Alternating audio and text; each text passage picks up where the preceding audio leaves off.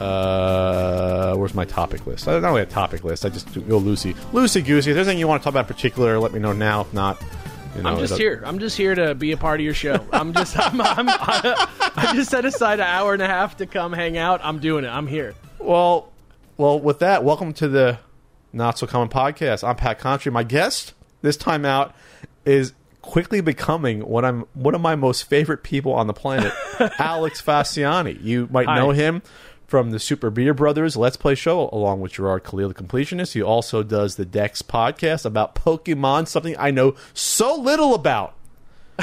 Welcome, Alex. I could get. I can get so deep into that if you want to just put everybody on this podcast right to sleep right away. You want to give me a crash course on po- uh, on Pokemon? Like you're about ten years younger than me. You're about what twenty nine years old. How old are you? I'm 30. I'm 30 now. I'm, You're I'm 30. on. I've, I've crossed over. Yeah. So thirty. Do you act- do you feel any different being thirty years old, or is it sort of like I feel okay, or the joints starting to get a little, a little crickety? And Yeah, you know, it's funny because ex- it was literally like on my birthday. I was like, "What's that? What's that? What's that?" it was literally Yeah. the the, the the world calling down to you. Okay, you're you're beginning to die now officially, Dude, I was watching a stand-up special with uh, what's her name, Janeane Garofalo, right? And it's a pretty recent special, so she's like kind of getting on in age, you know, like Oh, she's got to be in her fifties by now, right? Oh yeah, 50s? she's had like work done. She looks good. She's like funny still. She's like still like not. She hasn't like crossed over to like PBS, like the magic is gone performance. You know what I mean? Wait, wait, wait, is there a special age group for PBS uh, Yo, special? okay, when you're the animals, Masterpiece Theater?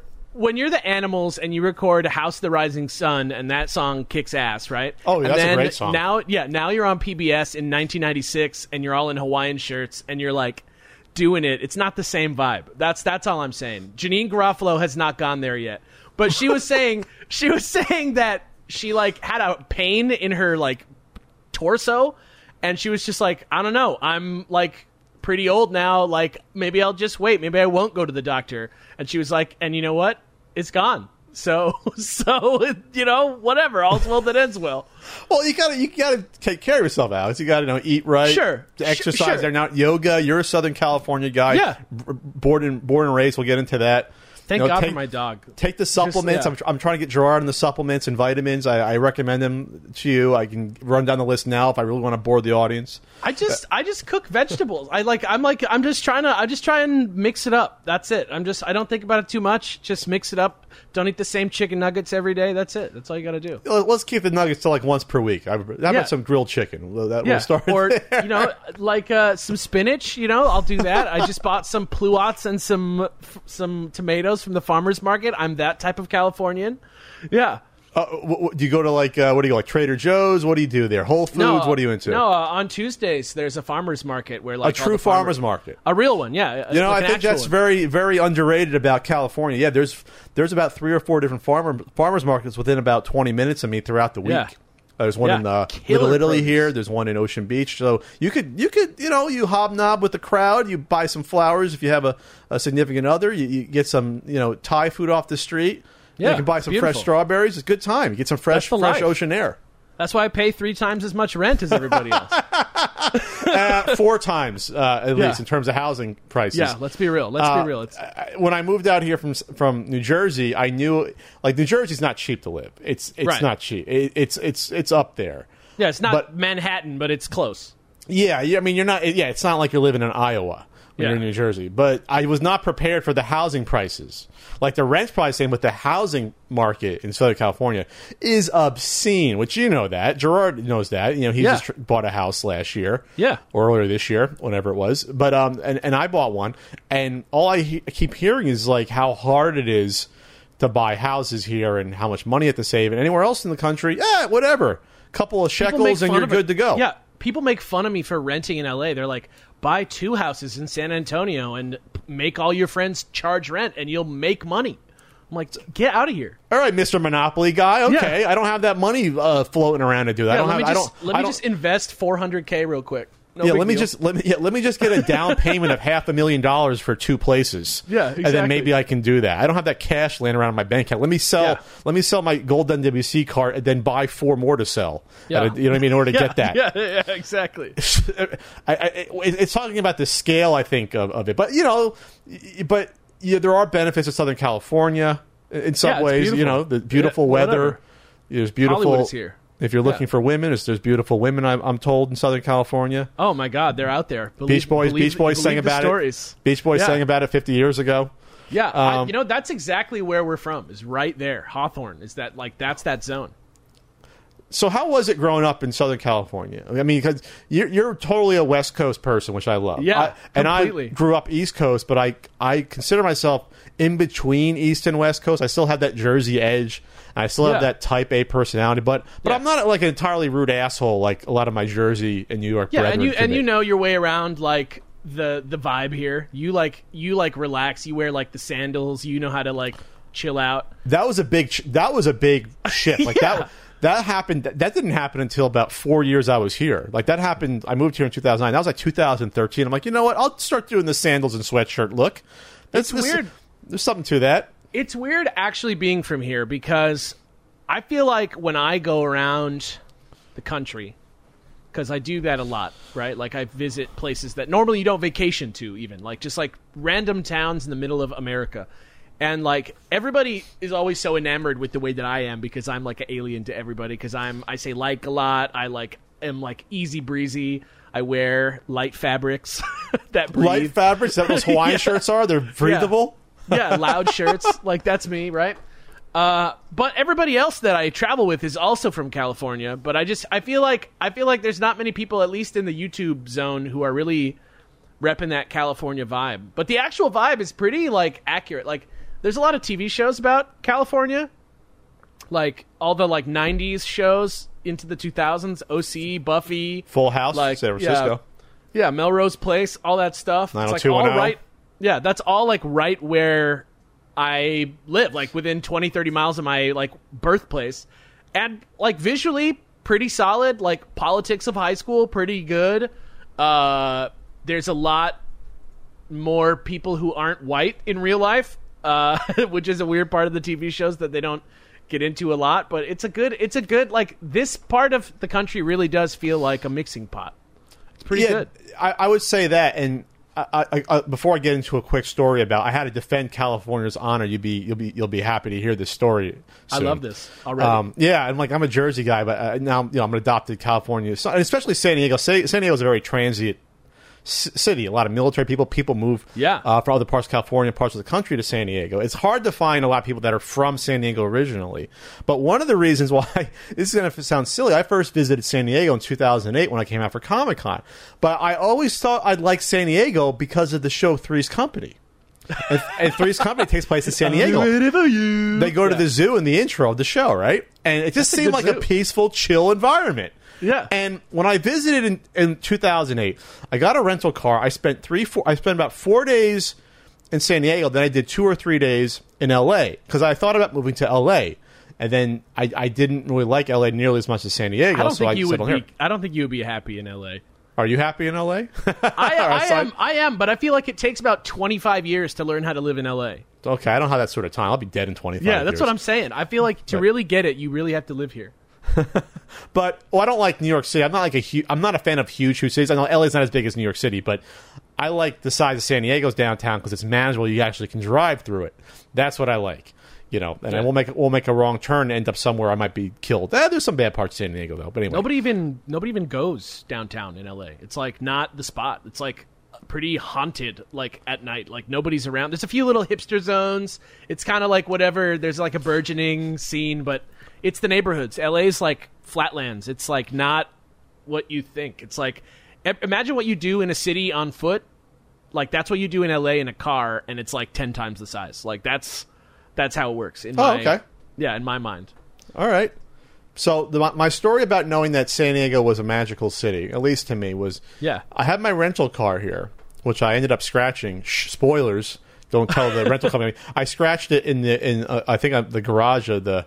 Oh no, that was when I came back the next year. I'm sorry, I didn't buy my place 2008, 2009. Anyway, so I had a rental car. I'm driving around the Point Loma Ocean Beach area, uh, the peninsula here, and so I turned down the street, and it was like out of a movie because the sun was setting, right? So you get that like orange glow, and I see this like like gorgeous, like hopefully college age woman hopefully she was that 41, old. So- hopefully so- 41 years old and just looking really good. yeah.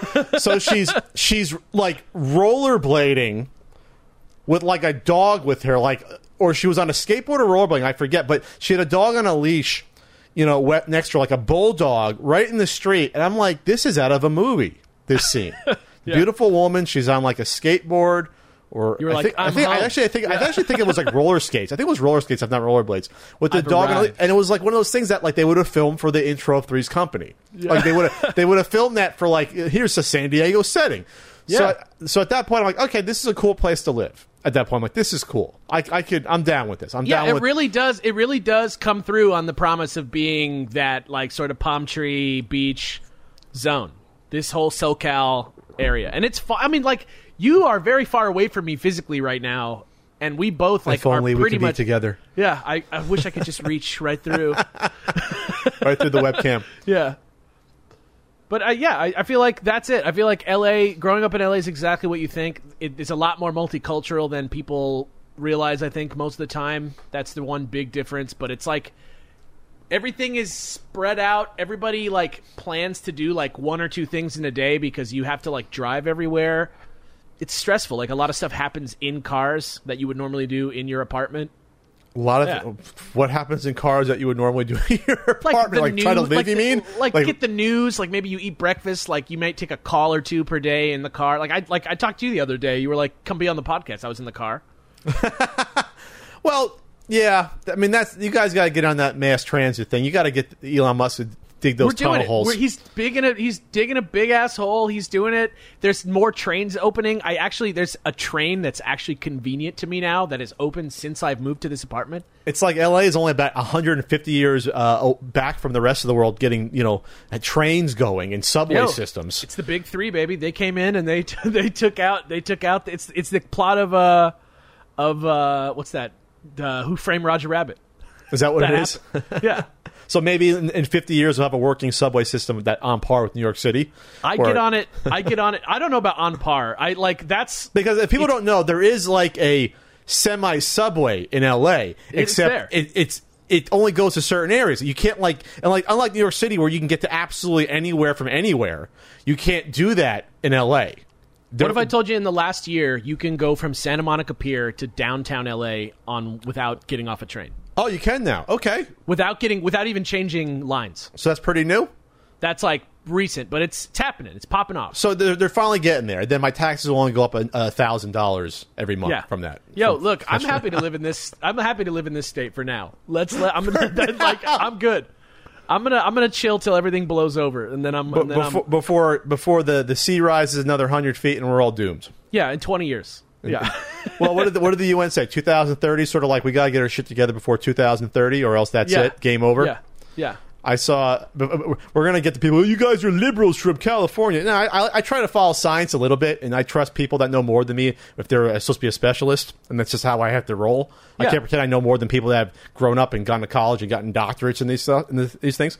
But there was one scary thing that I saw on Twitter about Uh, one scary thing on Twitter. That's it. well, well, one scary thing that alarmed me, like the 2030 thing from the UN, is like, yeah, I kind of know. That's pretty alarming. Yeah. I, I kind of know if you, if climate change is, is we are contributing to it, and it's pretty real at this point. You'd be kind of stupid not to. I hate to say, you're stupid not to think that something's happening. Yeah. Something's happening.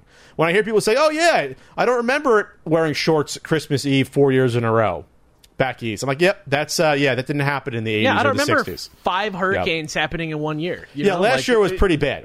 If and, and that's why you know we, we decided to you know we did the chat we, we switched the charity event last year uh, to AmeriCare just because we're like this is insane. I remember Yeah. there being a major hurricane when I was in grade school. There'd be a major hurricane maybe like once every three years, every four Yeah. years, one that would like wipe out an entire you know seaboard coast. Now it's like oh there was like four in a row.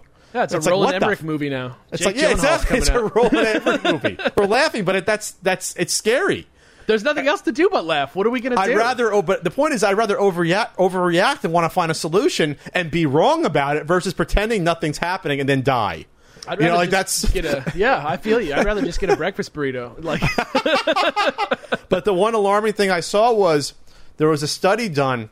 Uh, they they were going into these biomes, like in like these um, uh, rainforest type areas, like in Puerto Rico and other parts, and they were measuring the amount of insects that were there, and the it, from 19, I think it was from 1977 to now, so like 40 years. Within 40 years, in these parts that they looked at, the amount of insects had depleted in some of these places by like there was like 60 times less insects that they were capturing in like they put out like these glue nets That's there so many. 60 times less so they so so that's that means basically an end to a food chain. So if there's no insects that means there's no lizards to eat them and reptiles. That means there's no birds to feast on all of them and they said oh there was like this like i think it's like a puerto rican green bird that 40 years ago they were all over the place. They could barely spot them 40 years later they were just there was just they couldn't exist anymore because there's no insects. So something's going on where the insects are like, you know what? I'm not going to have as many babies. I can't survive. Probably the climate changing, you know. And and that might seem like oh, who cares? They're just bugs, but that's that affects the entire ecosystem. And The that's fact- your completely unnecessary Steakums existential moment of dread of the day. but no, but I'm serious though. When people feel like, oh, most of the bumblebees are dying out, most of the honeybees, that's that's you should be you should be having nightmares over that for people to be in, looking into those sort of things. yeah, haven't you seen uh, what's that movie called with by M Night Shyamalan? oh, oh, where the where the plants fight back. where everybody walks backwards. Yeah, and they like feed themselves to the tractors and stuff. Yeah, Yeah. yeah, and they don't know. Uh, uh, the happening. The happening is the name of that movie. oh, here, when you Wikipedia about bees dying out, the first question people also ask: Can we live without bees? Uh, and, No! And the answer is bees perform a task that is vital to the survival of agriculture, pollination. In fact, one third of our global food supply is pollinated by bees. Simply put, bees keep plants and crops alive. Without bees, humans wouldn't have very much to eat. And they're dying out. Like, this is not alarmist stuff. This is happening, like, right Yeah. now. Get ready to eat gel, people. It's happening. Get ready to eat like that synthetic protein that you see in sci-fi movies when they wake up from a from a comatose slumber after it's six years. Ironically, it's actually called Soylent somehow. Is it really? They, they, in a they got away a- with that? In a wry twist of fate, there is a real product that you can buy called Soylent. Go buy it. It's it turns you right into a soy boy though. So if you start drinking it, you're going to start talking about climate change. So, So if you see a bee, hug, hug, hug your bees today. I mean, seriously, you should be planning things that uh, encourage bees. Like when I see bees out in the front, my front lawn, I'm like, holy shit! Like this is these guys are great. Let's get more let's just stuff planned let's just make the bee the new dog. If I- everybody can just buckle down and have like a bee farm, get a little situation. We- There's these bees in Mexico that don't even sting you. oh, really? Not, not the Africanized one that have eaten the other bees and No, there's this. There's these little. There's a little community of bees. I forget what they're called. I wish I could like be worldly and bring the name up, but it's like bee this, like- worldly. They- it's like something from like all the way back to like the Mayan civilization. They've been like having these bees, and it's like the best honey in the world. I just watched it on Netflix. It's real. It's good. Just raise some bees. The bumblebee is, is actually the first bee in the continental U.S. to be listed as endangered. By so when I grew up, bumblebees were all over the place. Yeah, They, I mean, they were everywhere. Like I get stung like once a year as a kid, right? Yeah. My cat would try to swat at him. Our cat Mocha would have a clown. It looked like a clown hand. We, we thought this hand, his paw was broken. No, he got he got stung, so his paw blew up. He didn't care. It was adorable. We have pictures of his his paw was like ten times the size of his other paw. It was adorable. The whole point is that if I went back to Jersey, I wonder if I'd see that many bees anymore. Like I'd hope No. you see bees. I hope I, so. I, I hope. I hope to see one someday again. I, I miss the bees. hey, we just need him to survive and have food to eat. You well, know, no- I, I, I literally live in LA. I live in like a like a cloud of brown, like air, death air. Like I was in London and I was like, "What's wrong with my lungs?" And I was like, "I thought London is like one of the worst like air quality cities in the world." And Hey, it was it's like, "No, LA. no, your your your lungs are actually like feeling relief right now. Like you're you're like my your lungs aren't like hurting; they're like breathing." I'm getting proper airflow through my lungs. They're actually get my lungs aren't used to operating at 100% capacity. yeah, that's Do you think that's really a thing? Like you, you don't breathe as well in LA? No, definitely not. If I mean, I'm I'm pretty all right. I'm outside of the like main center, I guess. But LA's literally in a basin. It's flat all around. It has no water, and Air we're can't just get like, in and out. It's air just trapped there. Yeah. yeah, we're just like shooting it right into the air. It's crazy. You can literally visually see it if you think to look for it, like even from like with the naked eye from like approach to the city. You could just see all the smog. It's like a big brown, like it looks like uh, you know the new iPhone. Like it's like a big brown like like circle shield, like the Simpsons movie over LA. So what are you guys gonna get all the electric cars to counteract that? You guys got to. I'm trying. I'm trying my best. I'm trying my best to save up to someday buy a car. We're, we're gonna we're gonna see. I have a car now, but Or at it's least get electric. a Honda Civic. Something gets like 40 miles a gallon. You know. Yeah, I got a Toyota now. I'm doing good. I got one of those Scion box cars. Oh, the Scion box cars. Those are funny. They still make those Yeah. with the little hamsters on the No, commercial. no, they don't make them anymore. But my car company This- keeps calling me to try and buy that off of me. They want your Scion. Why are they like collectibles now? They, They're- they're, they, I saw those cool. commercials with those rats in the car like two years ago.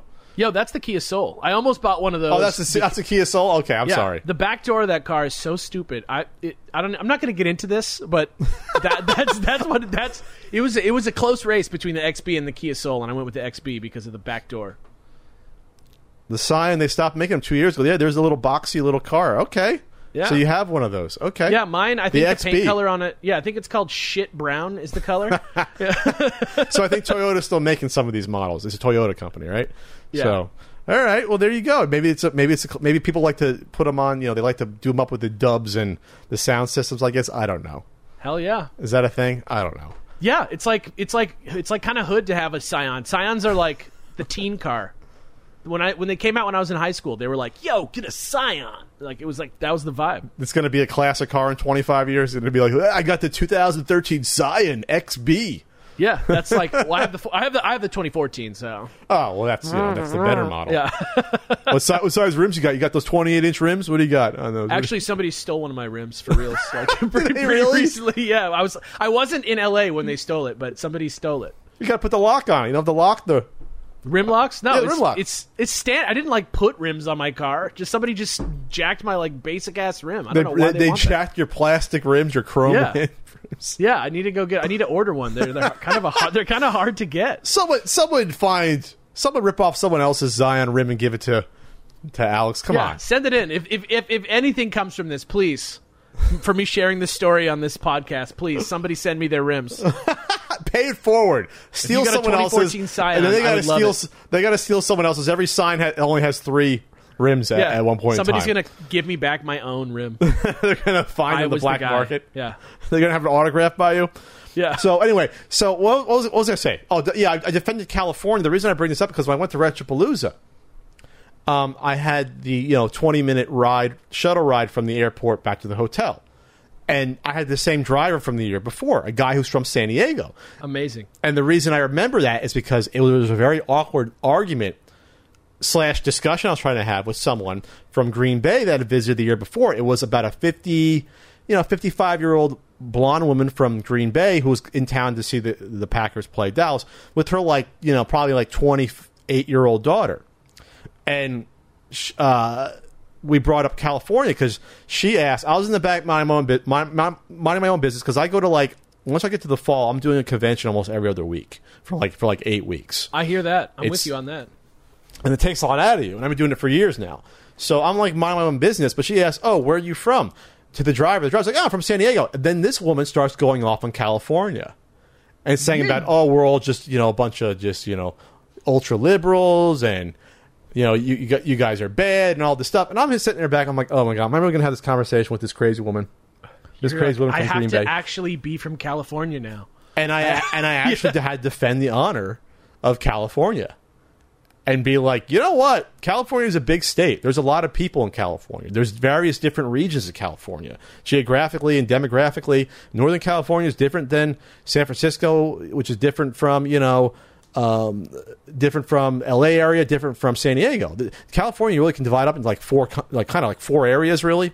Even though that Oh, those, yeah. those idiots want to try to like have They California to do, be states three. Yeah. yeah, but whatever. but I'm just saying you could though. I mean, in theory, you probably could if it wasn't all established with bureaucracy and you know if this was 150 years ago, you could have done that. But I'm trying to tell her that like there's parts of San Diego that are like more conservative than others. San Diego itself is very moderate. We have a Republican mayor. We have a lot It's of military military. town. Yeah. yeah. So we're, we're not right wing. We're not left wing. We're somewhere in the middle, which is kind of where most of the country really is. And she didn't want to hear it. She said, "Well, you guys got to speak up more. You got to let us know what's going on." All I'm thinking about, oh my god, I'm going to have this conversation. Speak up more about L.A. What, No, like, what do you want to or know? about uh, just about like that? We're not all these like I guess you know because when you watch like cable news and Fox News, they always focus on like the the, the, the extremists Yeah. about well, look at these people that are you know sh- shouting down free speech and you know the people that wear like vaginas on their heads and things like that. And so Yeah. by people watching that, they think that's everyone in California is like that. It's Like, so crazy how few people in California are like. If you just drive out of LA, like uh, there's a there's a part called the what is it called the Grapevine where you like go and it's like mountainous roads and mountainous Sure. roads, and then you're out and you're on the five and you're in like the farmland now. yeah. There's Bigfoot country, Northern California. you have the before Sierras, you even right? before you even get out of that area and into the farmland, you're out of the bubble. You're out of the like little liberal bubble of LA, the Sodom, the the Sodom terrible- of the of the U.S. yeah, yes. the Sodom of the U.S. But- uh, But that's what I was trying to explain her. It's I'm, I'm trying to explain that when like when these elections happen, it's not like five percent of a state votes one way or the other. It's usually like the mo- most split you're going to have is like 60 40, 65 35. You still have a you still Right. have tens of millions of people that probably agree with you somewhat in, in some respect. So you can't. I am trying to just t- t- say to her as a life lesson: you can't lump everyone together and think we're this monolith of thought. That's not how we are. You Yeah. know, and she just didn't want to hear it. She just didn't want to hear generally like generally like the non-extremist liberal position is just like you know like understanding f- freedom peace and love like who's like who's got a problem with that who's like trying to like shout that down nobody really. Like that's not the problems that people have with liberals is that they're like trying to do right for everybody. You know what i mean? Yeah. that's not the that's It's- not the feature of this belief system that people take exception No, to. it's always that they think that people are going too far in, in their pursuit of that, but that's always like this, you know, minority uh, that that is going too far over Right. that. Like the extremists. Like I always say, it's always like the five percent on both sides that are probably you just got to try to ignore them or, or ma- make it seem like yeah that those people are just always going to be kind of loony. That's just there's always Yeah. going to be loonies. and i get i get pretty political on twitter and i you I, know, I was going to like bring a- that up, and you get pretty political, but you don't get extreme. I wouldn't say like, oh, Alex is some some hippie liberal extremist. No, you're not. No, I just talk about what I care about online, and because of that fact, and the fact that like I'm not just like an average 30 year old, like I do have people who like judge my tweets. You know what I mean? Like people come online and share how they feel, regardless of whether or not they should even be speaking from a place of expertise about the topic. Like they always come to weigh in, and that'd be like if I was going online, like that. The the way that lady's thinking is just like if I was to go online and be like every Republican is in the KKK, it like it doesn't make sense. Like it's No. not it's not logical. It's not a realistic situation. But So- really, that's the problem. Is people just don't know how to talk. Like that lady was just feeling threatened by something that you were doing or saying, or that the cab or the Uber driver was saying. No, I think like, she. the- I think she was just. She was the brainwash. Like I think she was the cult of personality. Like she was. She's. She was like, okay, here's the person that will never have their mind changed about, or doesn't want to have their mind changed. This is who they are, and that's it. And there are some people like that. Her daughter was horrified. Her daughter was like, oh my god i can't believe this is happening. And so this year the driver once i told him the story he remembers he's like, he's like oh my god. The daughter came up to him afterwards in the hotel and apologized profusely for her mother. And, and i felt like saying to him she, sh- she should apologize to me because the woman was attacking me. Yeah, she like, was she- "Your homeland sucks." she's like you're just some like you know liberal you know hippie extremist. Which is funny. It's a good thing about the, the great thing about people is that if they think they know what you are and their mind can't be changed about it or they don't want to be changed you're you're you're never like well you're some nuanced uh, moderate. It's never that with anger. It's always you're either Yeah. some right-wing extremist or you're some you're some left-wing liberal. And i've been called both online by the way. I've been called absolutely both. So i'm just like i'm used to that. But it never happened in person like that to my face. Like that that's something that you know it's, you hear about that happening but i saw it in person ever I'm like, and, that, and, and i sort of got disheartened by that because actually i was actually trying to have like a real conversation with her and, and try to be understanding try to explain my side and she was just like "Ah," i was just like all right dude watch your fucking football game with your That's daughter lot- who's embarrassed That's what a lot of people want to talk. That's what a lot of people want to talk to me about when I'm in someplace like, uh, you know, a little bit less, uh,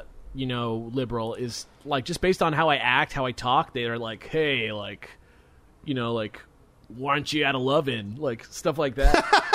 Why aren't you making your tie dye shirts? yeah, Alex? Well, how come you're not? Where's your tofu? Flowers together. Why don't you stick a flower in my gun, dude? Why Have don't you, have you had people say that? Something similar? not exactly that. I'm obviously doing a bit, but like just like going into a bar sometimes it's like not chill to be like, "Hey, what's like?" I don't even think I really sound that much like a freaking, you know, beach bum dude all the time. You have a Southern California accent, but it's not like, extreme. But you have yeah. I, I don't. I'm not like, hey, dude, like, come on, dude, like, what are you doing here, man? you, you know the Valley accent. yeah. You know, which does exist. I mean, I've heard. Oh my God, people, it's I've heard, right there. I've heard Yeah. people from the Valley that have that. Like, oh my god, like I've heard it in girls. It's like half the people that I see. Yeah, that's that's the LA accent is like slowly becoming just like the like sort of like stereotypical gay accent is just like the LA accent now. Oh, they're sort of blending together. Is that what you, just you that think? like it's like here like this like surf bros like getting here from like this side he's getting here he's getting there and then like you're also like coming at it from this side like it's both sides There's like a concentric circle of They're like, accents going on. "Ah!" it's like all just going back to the back of your throat. But uh, it's funny, like I always get so I always get so puzzled by people like this and how they want to just tell you what you are and stuff like that. Because in real life, like if somebody's mad at you, right, and you want them to not be mad at you anymore, and you want to like resolve the conflict, right? Talking to your friends about how mad you are at each other all the time and never speaking to each other again is not how you solve an argument with somebody. You know what I mean? Like No. if I if you cross me and I let you know that I didn't want to speak to you anymore, I'm mad at you and I go home and I feel bad, you go home, you feel bad, you're like I didn't do anything wrong. If I never speak to you again, I'm never even going to find out how you felt about it. You know what I mean? And so that's why I never understand why people don't want to even even hear it from you. Like, you know what I mean? I don't know. Well, it's sort of a lack of empathy that we've sort of. Uh, well, social media doesn't help with that, but we, we're, we're we're at this sort of moment in time where people aren't even concerned how potentially other people feel about something.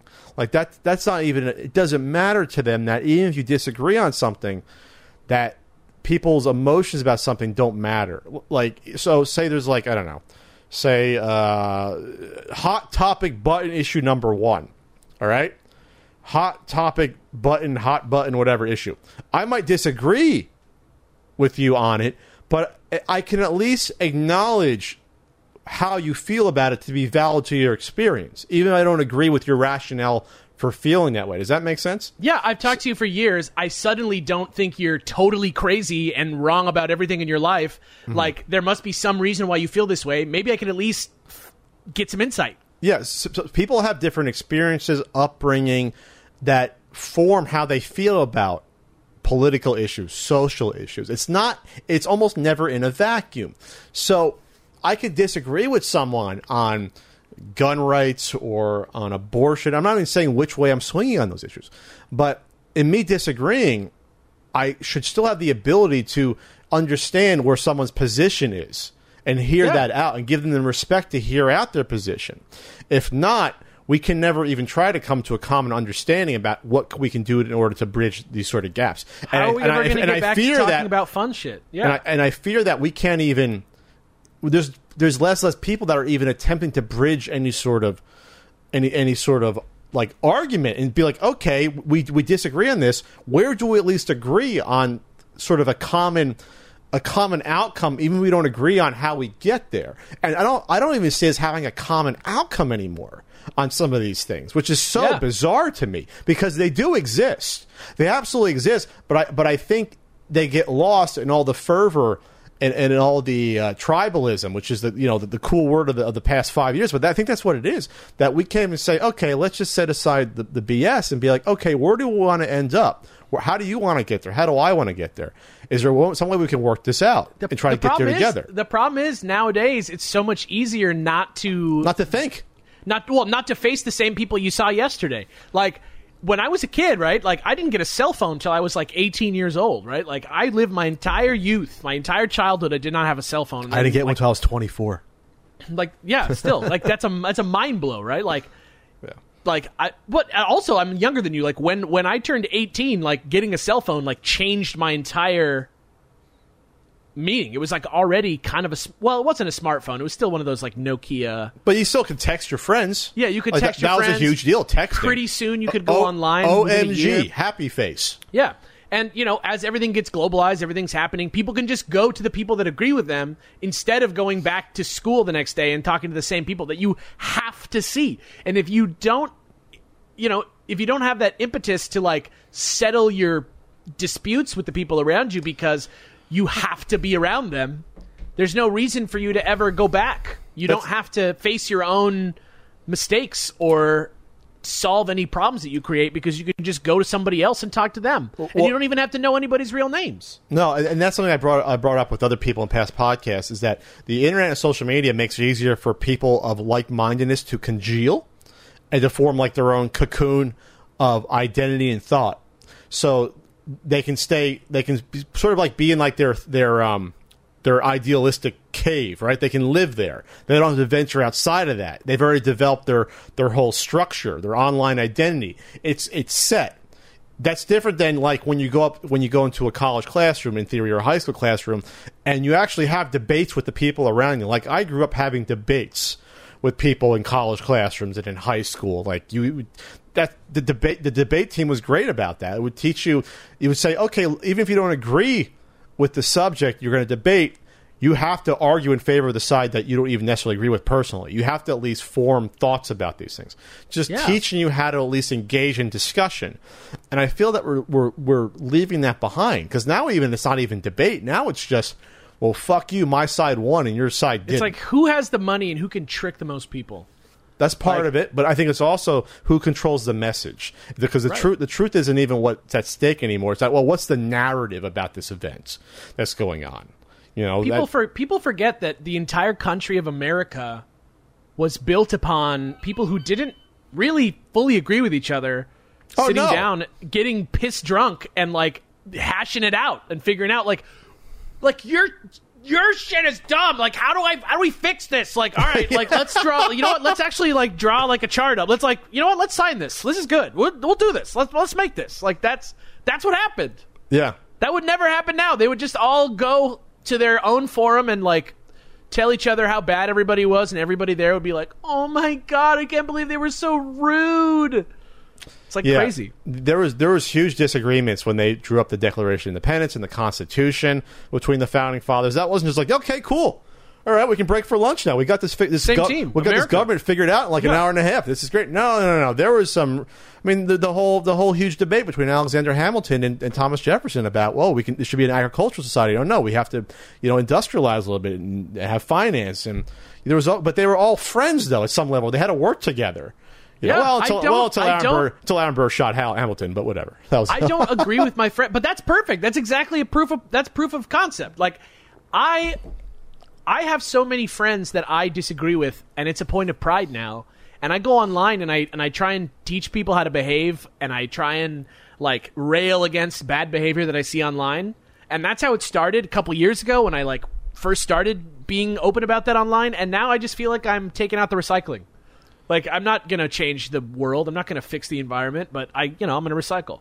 Well, you, you do what you can do on a smaller level. So I think that's key. I, I feel like you've done something kind of similar to what E and I have done, is we've sort of uh, cultivated a fan base that's more open to thinking more critically about things. And the one thing about E and I is that we might agree on some topics, but there's ones that we totally don't, and we come at from different angles. So we try to set an example, and that's not what we set out to do. But I think we've created an example of this is how we have a civil conversation even if we disagree with things. And, and not saying it hasn't gotten heated at time between Ian and I, because it definitely has. Earlier this year, it, should. definitely has on a couple should. issues. But we're still friends, and we're not. We don't think each other is a piece of shit because we disagree. You know, you know that. And I think we have to get back to that point where you're allowed to you're allowed to disagree with someone. Like that's okay to do that. Yeah, We're all- it's totally fine. It works out. You like get a good little like hug it out bitch moment at the end, and it's all good. For we, real, we Just all have, at the out, end, end of the day we all have con- common motivations we want to have a you know a happy life for ourselves and our friends and our loved ones and our families Absolutely. we, we want to keep most of what we earn i think no one's like I, most people don't want to give all that they have to the government i mean we no you know I'm, I'm Most ta- people don't. Most people shouldn't have to. yeah and so that's what i mean Yeah. it's like yeah most people are okay paying taxes. They don't want to pay too much taxes. Like that's okay. That's reasonable. Yeah, get back to the reasonable side of this. You know, Yeah. it's like yeah, I'm- I'm-. I'm- i can be for gun owner- ownership and not wanting to see high school shootings every other week. Like that's Exactly. That I think it's like most people are on It's that two page. separate okay, problems. cool. How do we solve that? You know. Gun ownership is like 50 different questions. More, Yeah. a 100 different questions. It's not just like, do you like school shootings? Yes or no? No, I don't like school shootings. Well, you're not going to take my guns. Well, that's not what You're I was asking. Crying for my cold dead hands. yeah, that's you not fucking Nazi. We, we can Yeah. solve this without marching everyone's house and taking you know your guns away from you. We can solve this. Yeah. And pe people don't even want to go there though. They're afraid of uh, relinquishing, or people are, are, I think, are afraid of admitting that they could even be a little bit wrong about something. That they can't admit that you know I might have been wrong about this. Maybe there's a so a common sense solution here. Like they want to, they're just like no, they're digging your heels, buyer's remorse, whatever you want to say. People are sort of stuck with their pride. I think a lot of times about things. And But you know uh, what the good news is? Is that good news? strangers are still receptive. Like, in the end. Like, I do this a lot online. I do it less now because I'm starting to get old and it tires me. And You're, you're starting to get older. You start. We'll get into burnout a little in a little bit, but go on. yeah, it's just emotional labor to do it as much as I used to do it a couple years ago. But like when I when there's like a political issue, hot button political issue, something big Hot that shakes the nation, a Sandy Hook, you know what I mean, like a big deal, and there's a lot to talk about. I'll say something online that's like you know reflective of my inner political beliefs, right? Sure. Like what I what I just feel, you know what I mean?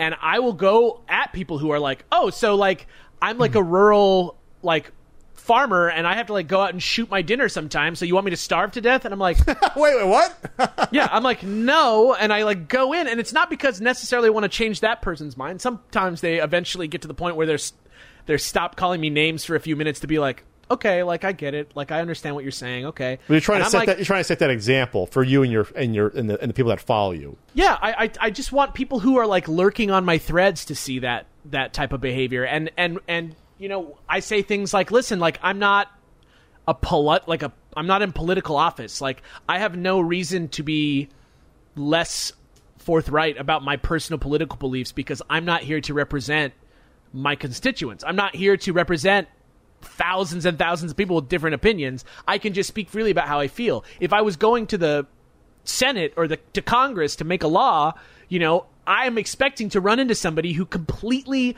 disagrees with me, thinks I'm Hitler, and wants to like, you know, throw me in jail on the other side of the, you know, on the other side of the aisle, right? Like that's where it's at in terms of rhetoric these days, you know? Put this guy in jail. This guy shouldn't have his job. This guy's a monster, you know? Every hmm. time. And in the end, like when the government's working, you're supposed to like have that discussion and then like come together and like shake hands on like a middle, you know, like a compromise. If the government so- was working, I wouldn't have to know about all this shit going on to this extent. Yeah, exactly, exactly. And so when people are like, "You want to steal my guns?" I'm like, "No, I don't want to steal your guns. I wish I could live in a society free of guns personally because I don't like violence, but like I don't I also don't want to infringe on the rights of others. And when people who I disagree with you know, but yet I still respect as human beings tell me there's some ways to use guns that are good and, you know, protection is like logical and like sport is fun, like with proper responsibility and care, like okay, you know what? I'm not going to get rid of my guns that I want to get rid of today because I don't think that it's ever going to happen. So- I don't think that's a realistic thing, but you know, it's good to have both viewpoints because the thing that happens in the middle ends up being sensible. So what you said was in totally reasonable, moderate, and you're surrounded by people that call you like a liberal scum. So at that at that point, people can either realize that they're, they're the ones that aren't being rational about listening to people, or I don't know what else to say at that point. Yeah, So- you have to be willing to talk to the other side. Yeah, and, and like I said before, I, I, talk about, I spoke about this with uh, with uh, with Colin Moriarty about even if you approach like I, I have people I, I have friends that have you know really left wing beliefs, and I'm, Sure. and I'm and I'm somewhere I'm between center left and center right depending on what issue you're talking about. Me too. Uh, you Me know too, when it, when it comes when it comes to the issue. So I I pull them a little closer. They pull me a little closer to their viewpoint, and that's really what it's about. Oh, someone's leaving a message. That's bizarre. I should have You I should unplugged it. 90 You have a '90s voicemail machine in your house? That was like the ghost change- calling. Uh, you you want a landline just in case of the zombie apocalypse and the cell Just in phone case towers go George. Costanza s- sneaks in to steal the tape. What was I saying before I got interrupted? So the whole You're point talking is about that left friends, yeah. so but i'm sure I'm, uh, I'm sure we both appreciate it that we can have the conversations and we pull each other a little bit closer to at least understanding each other doesn't Yeah. mean doesn't mean i'm going to flip and all of a sudden oh my god you know I- i'm going to become a communist tomorrow no but uh, we come a little bit closer together about under, at least understanding okay this is a human being too and they have different beliefs than me we have to Yeah. work, we have to make this work as a society and that's all Exactly, exactly. Like, look, I'm going to come out. I'm going to come out of the closet right now on abortion. I'm for abortion, okay? I'm for it. Um, and, like, when somebody tells me I don't think babies should be killed, I'm like, you know, that makes sense to me. Like, you believe that this is a baby that's dying, and based on that, like, the fact that you are completely opposed to my viewpoint makes total sense. Mm-hmm. You know what I mean? That's not a crazy viewpoint to have, the complete opposite one of mine. There could be a reason why somebody has it. That's like understandable from my point of view. Like I'm not I'm not here to I'm not here to like rake everybody who's against me all across the coals. I just want to talk. so you understand even though you disagree with it like okay i understand where you're coming from oh, I'm not like, even oh, trying to convince you. You know what I mean? I'm not even trying to convince you of my side. I'm just existing in the same reality as you with a different set of beliefs. Sure. And when we drink beer, sometimes it comes out and we talk about it a little bit. I'm not trying to kill you. You know, that's that's it. I don't think we ever had a drink together and abortion came up before. I'm trying to think, but Well, I don't mean you. well, we talk. You, we Pat. talk though. It's usually about you. the bullshit of of of uh, creating content on on on the internet and you know what's going to happen with the future of YouTube. But let me ask you this though, because you, you, you seem to be. Uh, you you exist on your own island when it comes to some things, but you also wo- work alongside a partner, uh, Jirard Yes. Khalil, when it comes to things. So he and he's he. You know, I've seen him sort of stay out of politics, so he doesn't mind if be like, okay, Alex. Has he ever said, hey, Alex, you're going a little too far here? Or you're stirring up trouble? Or, Yeah, or he- yeah, he does. Yeah, he of course he does. Okay. And and and, and but but at, at, but I know Jirard really well. I can I sit next to him on a couch and play video games with him literally every day for several hours.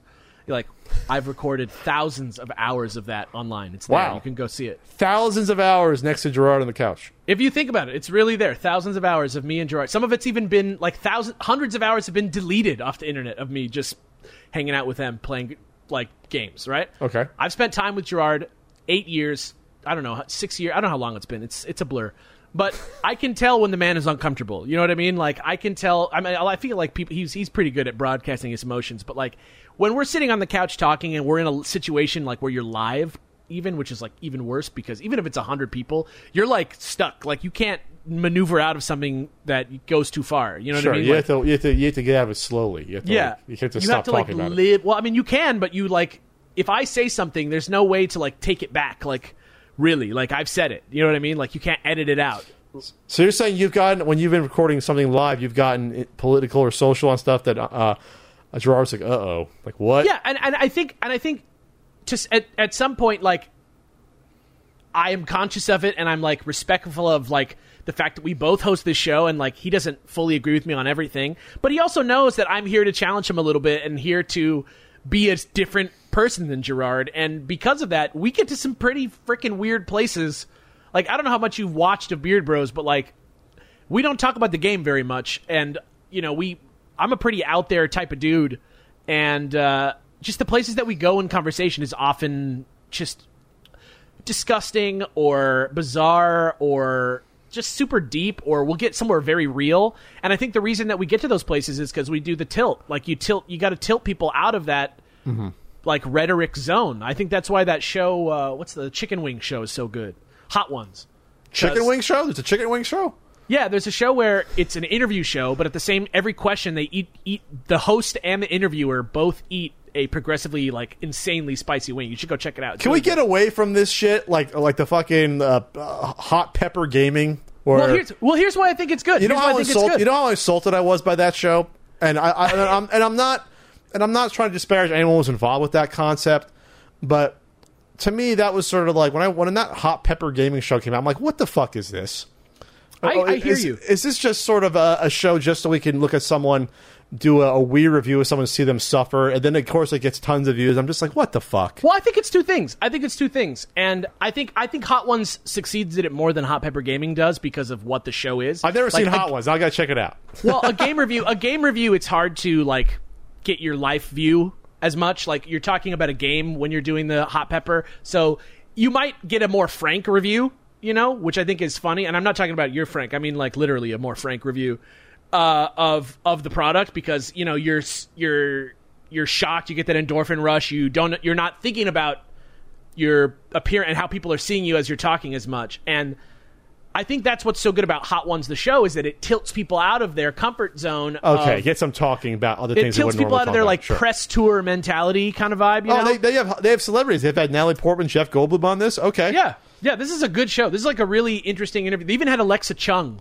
who I don't know if you remember Alexa Chung. She was like one of the VJs for me. Like a, she's British, I think, and she was she was like a sh- like a VJ who's famous for the same type of thing. Is like getting being good at sort of like getting people out of that Comfort sort zone. of like their their their things they always talk about. And I think because of that, I think because of the fact that I'm able to sort of stretch Jirard in the direction that he's not necessarily comfortable with 100%, he can trust that I'm not trying to bring down his empire around him by saying something awful. And I'm responsible enough to, you know, I'm not trying to do that. And I know that it could happen at any point, but I think that's an ex- it could happen at any point. Really, you can end you can end Jirard's empire at any point. I just mean, you never know, man. Like, dude, well, let's put James it this Gunn way. got You- you- fired off of Guardians of the Galaxy 3 after he made two extremely profitable movies because a guy who c- brags about doing this artificially you know brings up some tweets that he did years years ago so I, I realized that anything that i could say could come Be back used to bite against me you. someday but i think it's a mark of mine and jirard's relationship that he trusts me enough to let me go down these roads sometimes because it produces something unique i think that's what is successful about our show you have different personalities. You know, Jirard is very professional. I'm not saying Jirard doesn't have fun, but he's like, you know, He's very conscious of of He's the. super I'm very, conscious. He's he's running. it- He has a, he has paid employees. He's Yeah. He's responsible for making sure his people get paid. He's he's has business deals in the works at all times. You know, like What's the word where you don't care about authority? You uh, word you don't care about authority. Oh God, I can't remember it. It's I I uh, I, I exhibit this. It's it's uh it's a. I'm sure somebody out there is screaming it, but it's that word where the psychology of power. What? No no it's it's it's a it's a word that means like my the way that I talk. Even when I talk to celebrities, when I talk to you're people in a- dismissive. not dismissive, but like I'm casual about it. I, I there's a word there that I can't remember what it is, but it's a good SAT word to learn that I use all the time. But it, it it's just like I'm not I'm not thinking about that when I'm talking, and I think it. It, it makes people very receptive to what I have to say. It's very authentic. It makes people feel like what I say is very authentic because it always Well- very much is. That pretty much. Well, when I first met, uh, when I first met, if you want to call them internet celebrities, back when I was still started out doing videos. I mean, I went to SGC 2010. And there was 10 people at my panel that Saturday morning. That's where I first met James Rolfe, and I talked to him like he was a normal guy because I figured, well, he's a normal guy. Like, who cares? In 2010, James was probably the biggest person on YouTube, right? We argue Oh with my that god, yeah. in 2010. At least it's he's at least a contender. Yeah, It- he's still big now. I'm saying back in 2010, he was in the top probably three. literally everybody was talking about him. Yeah. So I'm like, okay, here's the choice. I can act like, you know, he's just, uh, oh my god, he's. I'm like, I can fanboy over someone that I wouldn't fanboy over anyway, or I can act like he's just a cool dude. He's contemporary. We're the same age range. We have the same job, and I did that, and we ended up being friends because of that. Like I didn't like freak him out, and I think people, like you said, people, yeah, they're more receptive. You treat them like a human being, and you don't like sort of change the dynamic of it, a real human interaction.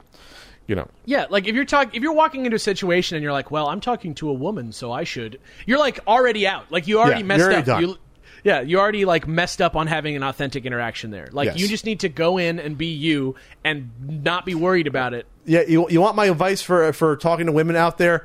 Don't act like they're anything. I hate to say it. Don't act like you don't act like they're anything so special. You have to prepare to talk to them. Just talk to them like you talk to someone you're ordering a pizza from. The dude in uh, a 40 year old Virgin puts it the best. He says, "Don't put the pussy on a pedestal." Yeah, You're you know what? I was thinking that, but I was figured I'll, I'd let the ultra liberal be- say it instead yeah, of me. I'll do it.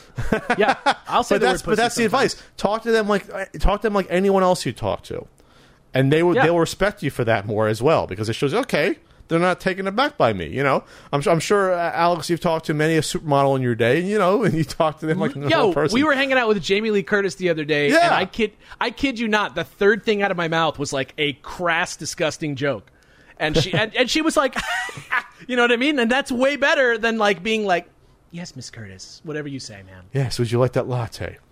Yeah. that was amazing. By the way, I still need to get the addresses of the people to ship my book to from that contest. Or Oh, yeah. from the give, giveaway, I mean.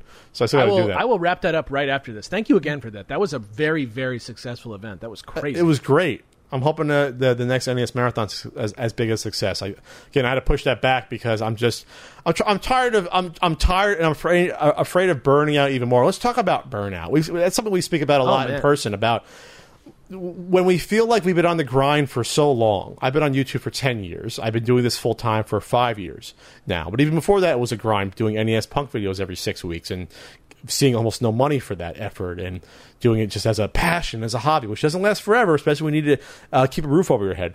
But do you Right. feel that impending burnout amongst yourself or maybe your other contemporaries or people you know that like, oh my God, I've been doing this for eight, nine years. Something's got to give. it's already here. Like, look at the freaking Avengers, right? Like, they're already out. They're making millions of dollars doing this shit. The Avengers are out. They're done. They're they're making twenty million dollars a movie, and they're they're like, I can't do this anymore. Chris Evans like, fuck Captain America. I yeah, want to out. I don't give a shit. I just want to relax now. Yeah, I think it's the same thing. Like, people don't realize. Number one, the, the number one like comment that I always get online that like makes me just like die a little faster is stuff about like why why complain? Like you're you're famous. You get to play video games all the time. I'm like, bitch, I work 18 hours a day for you to believe that I have a fun time all the time. like, Put that, I- on a, I- put that on a t-shirt, bitch. I work 18 hours a day. yeah. like I it's it's not like people need to realize that what they perceive is not real. First of all, like it's kind of like wrestling all the time. Like you're not the NES punk like making like faces and like running around doing punk stuff all the time. like that's not like your damn lifestyle. I'm not like walking around like whistling the Pokemon theme song everywhere I go, telling people facts. Like that's not what my life is. Like I don't like go down to the like tax office and tell the guy like, "Did you know that Pikachu is not named after the Pika? That's not a real mouse." Like that's not what my life is. I still have to like fall in love and like take care of my dog and like maintain my house and I like I have a record collection. That doesn't seem like something I would have. Like oh, there's oh, so it's much totally more. seemed like that in Southern California. So Maybe you're saying me- obviously you're not what you portray all the time when you're performing on a stream. Even you're performing on a podcast a bit. I'm performing Yeah. as the NES punk. I'm not doing the NES punk faces all the time Yeah. in public and everything. Yeah. Well, people know that Yeah. that's a character. But what you're saying is that maybe with, with what you do, people don't realize you're still putting on a slight character at least. And even an- when I'm and- just sitting out on the couch being even right now, I'm I'm not completely myself. Like I'm trying my best to be so authentic. It's like my one goal. are you are you really not being yourself right now? I am, but I'm also heightened. I'm also definitely heightened a little bit. Like I'm I'm conscious of the fact that I'm It's a being- performance still. It's a Yeah. You're, it's still a product of your brand that's at some weird level, right? Yeah, it's it's not like chatting with someone quietly over breakfast. Like it, it, I I like you, I like talking to you, but it, like it's still it's still like you still had to ask me if I wanted to do this. Like No, it's no, not. I, I get that, but I'm not blowing smoke. I honestly think if we had this conversation at a convention, it would be so close to this conversation. I I pride myself on that. But what I'm but saying that's why is, people like you and me because they Yeah. they feel that we are authentic. We are not, even though we are performing right now. This is not an act. This is my personality.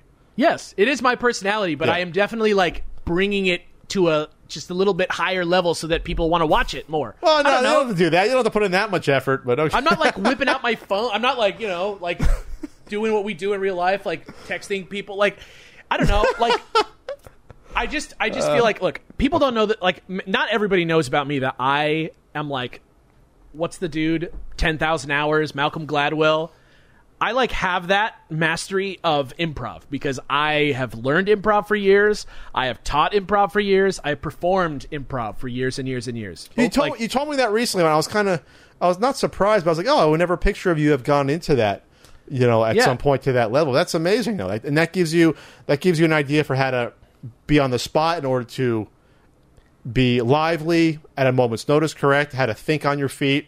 Well, it's also a really good touch point for a lot of people, like especially just from that uh, whatever that Drew Carey, Whose Line Is It Anyway show is that's on TV that people Sure. like. I'm, I'm sure a lot of people have seen that. It's a good way to think about like how you can be yourself and also be on stage Sure. like that. A lot of people understand that. I think they're not maybe getting right away because like they're still seeing me in my house. They're still seeing me like chilling. Like they're like, oh, he like cooks food like right over there. This is like so real. This is so authentic. It is in a way. That's like the beauty of YouTube. But on the other end of it, I am doing work right now. I'm doing work when I'm talking into the microphone on Beard Bros. I'm doing work every hour of the eight hour stream that I'm sitting there playing video games and listening to uh, 250 people act like total idiots in my chat all the time. Like not everybody, you know what I mean? Like Not everyone's an idiot. I, I wanted to put down your fan base. There's a couple idiots. yeah, that's maybe, what I'm saying. I'm like, like my community is really good, but like, you know, when you go into public and you wade into that sort of world where everybody's instantly judging you, like I went in on Piers Morgan last night. I don't know if you saw that. I but- saw something about it because he made fun of men carrying their baby in one of those. Uh, Yeah, it was Daniel. Craig. It was Daniel Craig, and he was like, "Wow, emasculated James Bond," and I was like, "Wow, it's really James Bond like of you to fucking tweet at a way more famous person and like get la- like whatever." I just like got mad and I said something nasty to Piers Morgan, something along those lines. But I still have to like hear it from people. You know what I mean? You know how people say like, "Don't at me." Mm-hmm. Like just by tweeting, which is something that anybody can do. I fa- it's it's more work for me to tweet than it is for the average person to tweet because there's a level of judgment that I receive or that you receive, Pat, just by having slightly more people looking at your feed that mm-hmm. makes it more work because it's exhausting to hear people complain, especially because of what we were talking about earlier. Nobody's willing to like criticize you constructively. They don't want to like engage with you and like hear what you have to say and like treat you like maybe Well- there's a reason why people are listening to you. Those are people that will not. I've gotten people that have tried to be constructive on Twitter. Excuse me, it's not Twitter. Not on Twitter. On, they email me sometimes or send a Facebook message. If they say, "Okay, Pat, I had a problem with what you said here about this and this and this," and you know, I'll respond like, "Okay, you made a good point. I don't agree, but okay, you know what I mean, or, or you didn't understand what I said." Twitter, though, is just like, "Fuck you," or well, "Why Like, can't wow, you do seem this?" Mad. Wow, you're so mad. Oh my god. Wow, you're so mad. Go away. Wow, wow. I can't believe you're so mad. Wow, you're so rude. I I mean, that's uh, Twitter is just uh, is the way I look at Twitter is that people have Twitter to me is that if people I always look at social media as that I'm in a room right now, right? And then if people want to come and follow me, that's if they have they're allowed to walk in the room and watch me speak. Yeah. But a lot of the responses though are like when people just walk past, they like, okay, okay, your content shit, bye, and they walk past. Some people do Yeah. that. That's to me how it is on Twitter. Like they're not going to sit there and actually engage me in a conversation. They have no Yeah. desire to. They just want to be able to talk at me and kind of know that I'm I've heard it and then be on their way. Right? It happens on Twitter. It happens in on Twitch, and on Twitch it's worse because you know that person is actually there right now, and you're there right now. at, at the time saying, Yeah, and- your, your you're content sucks, or or I, I like this person better than you, or blah blah blah. Yeah. and the whole time I'm sitting there playing video games and talking about video games, I have to think about how I'm going to be judged by some 13 year old asshole who's going to ruin my day for three days straight because of something he said that just he didn't know, but he cut me right to the core like a fucking. Oh no, Alex! Has someone said something like that that's bothered you to the extent? I, uh, it never in a way where I like remember it, but like sometimes somebody will be like, "Hey, like you know something," and I'm like, I'm so just mad that like what I did could lead somebody to say that. oh, you're more like- mad about thinking about something you could have done to set someone off versus the comment itself. I'm I'm more just like I can't believe that someone is so like so like flippant about like me. About, as- inter- as a- interacting with another human being. yeah, that Well, they, so that's that because they- they're nice, though. A lot of people, a lot of people that say a lot of people are nice, but a lot of people are emboldened by the uh, anonymity anonymity of the internet. But also, they want to get a rise out of you because their life is miserable. I can't, and I, I come back to that, and that's why it doesn't bother me if someone says something horrible to me online or social media. The first thing I say is that this person hates themselves. So I already, yeah, already, I'm not, already won. Around, I'm not sitting around like, like I get on with my fucking day. I don't care about these people really, like in that way. I don't care about them like that. I want people to feel safe around me, and I want to put out a good vibe. But like, I, what I'm what I'm getting at is I've started dunking on people. Oh, you started really going back at people and saying, "Okay, I'm going to put this person in their place." I hate that term "dunking," by the way. But anyway, I, yeah, but you know what I'm saying. sure. Like, I, I I've started doing it, and and it's it it it it makes me feel better a little bit, but also But like aren't you feeding the system a little bit though? When a you're doing little it? bit. But you know what? I I don't care. You're feeding the rage machine. yeah, definitely a little bit, but I never I never am like just calling names. I'm never like I'm never not like expressing my counterpoint. Uh, but the point being is that it's work no matter what. No matter whether it affects me and hurts me and makes me cry, which it doesn't do.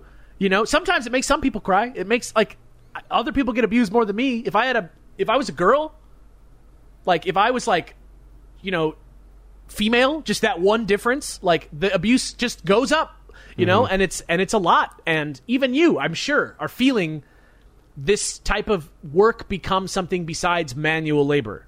There's there's there is a type of work that people do in a public space where they have to represent themselves to a group of people regularly and on their own terms. So is that what you're feeling burnt out about? Is the pressure of the performance constantly, day after day, year after year, and that putting on that act versus just the the, the grind of doing the behind the scene editing work and recording work and uploading and and going to events? That you're Well, here's really the- sailing it down to the performance the or thing is- everything? Well, here's the thing: is that all those things are things that I love. Like improv Okay. is like I love doing improv. I love like being funny and like witty and being able to like listen to people actually really hear what they're saying and like respond and play with them and make jokes. You know, I love doing that. I love writing. I love writing stories. I love writing scripts. I love making films. I love just editing things together for fun. All the things that I do for work, love playing video games are fun.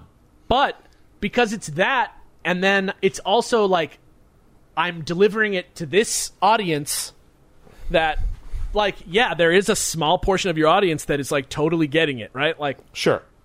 if you're a huge filmmaker, that small portion of your audience just scales to a larger amount of people and you can relax because there's a fan base out there that really gets what you're trying to do, right? But on the internet there's no guarantee of that because nobody ever talks about you together. Like maybe like maybe like you and like a few friends will talk about it and uh, there's a hundred of those things happening all over the country, but I'm not making a splash with anything that I'm doing, right? And I'm subjecting it to judgment by a bunch of people who not only don't understand what I'm trying to do, but are abusive and are not willing to educate themselves before they try and tell me what's wrong with my thing or whatever. And it just feels like I'm working my ass off to make something that's good when I should just be like vlogging or like just uploading myself going around slapping people on the street like if I if I could do that and feel good about it and make the money like it doesn't make that much difference to me anymore in terms of putting it into practice. But feel good about it. That's the thing. You want to feel good about what you do. You want to have you you want to know what you're doing is something that you could at the end of the day when you're going to sleep like okay, I made something cool today. I did Yeah. something that people enjoy that I can I can respect. My peers respect that. You Yeah. don't want, you don't want to do a, a prank invasion channel because you do a prank invasion channel. Next time I see, you, I'd be like, "What the fuck are you doing, Alex?" I'm just saying that You the, ga- the game and hustle of YouTube is starting to feel very, very, very, very, very, very separate from the creative aspect of YouTube. And I do. The, But that's been like that for a while, though. though. I mean, that's Yeah, it's true. But like, if we're talking about burnout, like I That's was what- young at one point, and now it's been seven years. Also, the political situation has shifted in a way that I'm uncomfortable with, and it's a problem every day. And it's made talking even to close friends much harder. It's getting so bad that I can't even talk about the Last Jedi in all company. That's how bad a, fucking stu- Reddit. a stupid Star Wars movie you can't talk Yeah. about with people. Yeah, I love Star Wars. I don't give a I don't give a shit what anybody thinks about the Last Jedi, but I can't talk about it without like some dude like call me like a cuck for liking the Last Jedi. And I'm just ti like that's where the Uh. burnout is. I'm like I used to like my Star Wars podcast.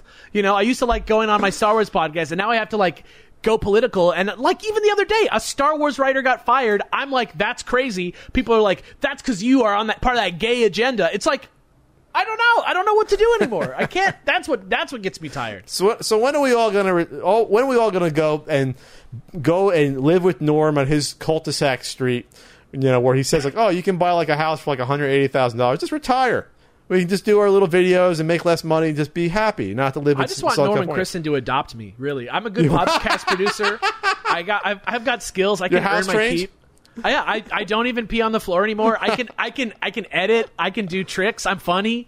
I can I- cook pretty good. Do you know YouTubers that have already? Um, I'm not saying this is what Jirard's doing, but do you know YouTubers? I know one in particular that if I said this was happening, it would cause a stir, but I'm not. That already has an exit strategy and already is going to be like, okay, in this point in time, I'm done with all of this. I'm getting as much money as I possibly can right now before I'm, I get burnt out, and I want to be done with all this by a certain point in time. Do you know anyone like that? You don't have to say specifically who, but do you have you heard rumblings people that are like that? Like, all right, this is enough. I've been doing this for ten years. I already see Yeah. my way out of this. Yeah, I'll tell you, Jirard is not in that zone. I like. He's I'll, not. I'll just I, no. He's I, not. I honestly wish he was because I don't want him to die of a stroke. But yeah, yes, yeah, he's not. exactly. That's how that's how everybody feels about everyone who they like in YouTube. Pretty much, I think now. It's like, I please don't die. Yeah, I like that's like we were talking about Steakums the other day. We were like, wow, it's crazy that Steakums is like getting through to us and just making us feel like we need to take care of ourselves more. Yeah, mentally more, and Yeah. physically. But, but I want to say you, you don't want to take care of yourself physically and eat steakums. And you know, I love steakums, grew up on them, but mentally they were on Yeah. point. Yeah, but that's what I'm saying. Like everybody, everybody should have an ex- exit strategy because this is not a tenable thing. It's like maybe if I just continue being famous forever, I'll be successful forever. Like it doesn't. It's it's not. It's not fulfilling. Like I was watching a documentary, same documentary again. That's the one with the bees in it. Uh-oh. Or maybe it wasn't. I don't know. It, it was it was a about a guy who runs a hot dog stand in Copenhagen, Denmark, and it's like the best hot dog stand, and he only opens like however many days a week, and it limits the amount of business he can do. But it's like the best goddamn hot dog. His sauces are on fleek. Everybody talks about it. On fleek. You know, it's like it's. I'm a little younger than you. I'm allowed to say stupid shit. You're allowed to say on fleek? Like, Okay. I could I could still. I'll, I'll allow little- it. I, if I'm too old to say it, you can say on fleek still. That's It's still a- in, yeah, I'll take it. I'll take. Okay. I'm saying it with confidence. I'm moving right. I'm passing right through. Uh, but he was like talking about this business that he has. This like little. It's literally like, you know, like one of those stands where there's like a door in the back, and then it's like a subway train. Not even like it's like a food truck that doesn't move. And the guy was talking to him is like a chef, and is like, dude, these you're like an amazing artisan who's like continuing a tradition of sausage making that goes back and you're doing something amazing with your hot dog stand. Like, what's that about? And the dude is like, you know, like, I don't know what I would do with all that extra money that I would be making if I did that. There's a bunch of shit that I would have to learn how to do that's not making hot dogs that I don't want to do. And right now, I'm not dead. I'm not in trouble. I'm not unhappy. My life is beautiful, and I, all I do to make my living is what I love the most, which is make hot dogs. And make hot me, dogs. You, you, make people's at least a little part of their lives a little bit happier eating a nice hot dog. Yeah, and to me, rather than having an exit strategy, like I hear people all over YouTube all the time just talking about like that place that they can get to be happy, and then they're like fine. The stopping point. But you're saying they probably won't be anyway. They won't stop. They won't get. I, I always hear like uh, a million subscribers the magic number. If you don't have a million subscribers, you're shit. You don't get any recognition. You don't get those brand deals. Doesn't matter. And so I know people that are struggling to get there, and those are people that are a hell of a lot closer to me. I'll never see a million subscribers. I'm, str- I'm, we're- struggling, I'm struggling to get to a quarter million. And people listening to this be like, well, Pat, you should be really happy to that. What I'm trying to say is, yes, I'm happy I'm almost at a quarter million subscribers. But I'm telling you, there are people that have 750,000 subscribers that are not happy because they're not at that million point or more. And that will always be that rat race on YouTube to me that I don't know if I ever wanted, I, I never wanted to get into that race to begin with. I'm in it in some weird way, in that I still have a career via YouTube in some way, but um, I never wanted to be totally tied down to it. I'm glad that I'm not at this point. Yeah, you gotta you gotta think about yourself as a as a person and not as the avatar for a YouTube channel because YouTube is owned by one company and they like the whole people get political about this and it's like silly to me that they're like you can't be treating people like this like this is people's livelihoods it's like you signed the NDA like you signed the the uh, Terms the of service. Yeah, they can it's, do whatever it's they a want. private company. They can do whatever Yeah. they want, and they don't have to tell you. Like this is what it Yeah. says in the terms of service. Like if you're worried about being a filmmaker, go make films. Like don't put put them on YouTube. You should think about YouTube as a really really good long resume of what you can do. You know, like I talk to uh, I talk to Satchel about that all the time. Satchel is a great case study in YouTubing, and I Satchel doesn't mind Drakes? me- Yeah, I hope he doesn't of normal boost fame.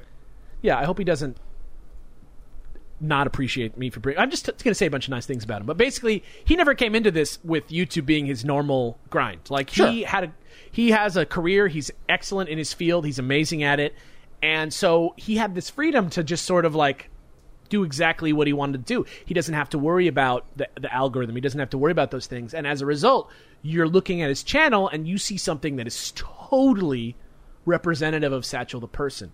You can go back and you can see, you can track his, his progress as a human, what his interests are. You can see when he was busy, when he's not busy. You can see him making things that are at the apex of what he's able to do because there was no time limit. He didn't have to worry about catching the like demographic here or whatever. And a lot of the videos, like, uh, like I think a lot of people find them alienating just because he he's so smart and he talks about stuff at such a level uh, and at such a speed that like if you're not there with him, you're not gonna get what he's trying to say out of his video.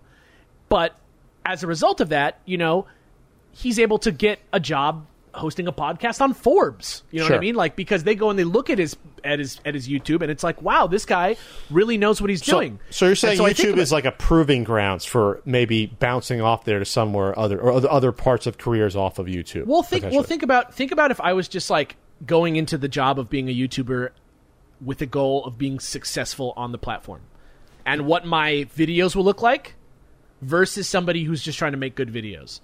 And then who's going to get the job? Like, who's going to get any other job offer anywhere else? And that, that's why I always said it's not necessarily the YouTube, but that's my argument for people that are tied to Twitch. And I know someone that makes a living off of Twitch, and I say, okay, in five years from now, what are you going to be doing? What do you? How is Twitch preparing you for life outside of Twitch? Whether that means you might get sick of it, or even if you don't, what if your subscribers and followers leave you, or you just want to move on with with yourself? How is Twitch preparing you, building up your talent base to do other things? Right. And It's a platform. It's not a medium. Yeah, and, and for Twitch, it's even probably even a bigger question. I wonder about these big Twitch players. About all right, you can make your money now and get out if you're in the top one percent of Twitch, but if not, ooh, if you're not like that Twitch sort of sort of uh, middle uh, middle class, ooh, God, I don't know what to say to you because you might be screwed. You- You're you're on Twitch 55 hours a week and barely make enough money to live. Oh boy, that's not a good a business plan to me. And, Yeah, and, but it and be a it's a grind. plan. It shouldn't be a business plan. It's a platform. It's a place for you to show off stuff that you can do. It's a, it's a place for you to do stuff that you're good at already. People who learn how to be good YouTubers by like making the right thumbnail or like figuring out where to put the little circle with the fucking arrow pointing at it. Yeah. What is that going to do? How is that going to help you get a job? Uh, like your dream wasn't to be a YouTuber, right? Like your dream wasn't to like Some people it is their dream though. Some people Your some people dream is grow to up, try hot sauce for a living. Like I don't know. I just I feel like that's not a job though. Oh wow, you're, like- you're feeding into that YouTube is not a job. People in the comments, No, but see, Alex said it's not a job. No, it's not a. It's not a. It's not a. It's not a uh, trade. That's what I mean. No, no, being we're we're online entertainers. That's what the the medium Yeah. is. So you need to you need to be entertaining. You don't need to be like maybe you could get a job as like somebody else's PR person. Maybe if you're like really really good at it. you can you can, you can host do. some event on a, on a cruise ship, some some some event. they can hire Yeah. you to go on stage. Well, I mean, okay, like look at look at MatPat, right? Like that guy, right? He has a show that is really good at playing the game of YouTube, and he's really serious about that part of it. Mm-hmm. And you know, I will, I will, as somebody who worked for MatPat for a really long time, I will say this about him: the man knows his stuff. Like I can say that confidently. He knows how to like, he knows what he's doing when he's writing a video. He knows like what how to make a video entertaining, how to tell a story in He a knows video. how to engage. People stay engaged. They're going to watch it. They're going to click on the script. Yeah, he he has Right. it down. But his- he's he's, but an, his- he's an SEO master. Yes. yeah his dream is not to be a writer his dream is to is to his dream was to dominate youtube and he did it. And now you know he used his skill that he learned which was to learn how youtube works better than youtube does to get jobs doing that for other people. And i think that's what youtube is. I mean people can be successful off it but let's be honest just like anything else it's luck mostly. Almost i would say 90% of it is luck. How many good singers are there? There's In a the ton, world. but you don't know Yeah. about most of them. that's what i'm saying. Yeah. so you really need to think about it that way my my story about MatPat is uh, people don't probably don't. I mean, I, I don't have a good relationship with MatPat. I'm not going to get into it. We, at one point, we were close, um, but at one point, a MatPat did an appearance in um, my, my Christmas video, uh, which I wrote. It did a cameo, and, and this is not, this is not an attack on him at all, but this is what happened. This is the facts. Uh, it was supposed to be like a parody of what would have happened, you know, in the Patless world without Pat's influence or whatever on people I associate with, like with, with like Rue and the Game Chasers. So MatPat was like, "Let's see, what can I do? How about top ten best breasts in gaming?" So that was like the joke game theory video that I wrote. Like that would be bad. Less than like six to eight months after that, he did this whole breast game theory episode Yeah. after that. And you know what? That was probably a gigantic video part in the pump. It, punt. it probably did gangbusters for him and got him a lot of attention. So you can't fault him for that. That's that's the grind of YouTube. Some people make that work. Yeah, That's what I'm saying. I'm a comedian. I'm a writer. I'm like a. I'm like a. That's that's the stuff that I actually have spent my life learning how to do. You know what I mean? Mm-hmm. Like I, I went to school for writing. I went to. I, I learned how to be a comedian. Like that's my skill. You know, I like video games and I'm following this trail right now because it's paying my bills. But do I see myself as a like do I see myself as like good at the craft of YouTube? I don't feel like there is one. I don't feel like anybody's doing it the same way even. There, well, there, in, in theory, there is though. In theory, like if someone like you, if Google reached out to me, I used to have like the uh, person from I think she moved on, the person that worked at YouTube. I had like my own rep, I guess, and she would Yeah. say these are the best strategies. Like this is if this has a better chance of success. It's like anything else. It's not surefire, but if you want to have a, a, a more successful video, yes, you're going to want a better thumbnail. You're Right. going to want to have like the arrows or the big words or have the goofy expression like like the Kevin McCallister Home Alone. Ah, you know how many times I see people even in my genre community do that sort of thing like, "Oh my god." Like Yeah, go look And- at my channel. It's me on every video.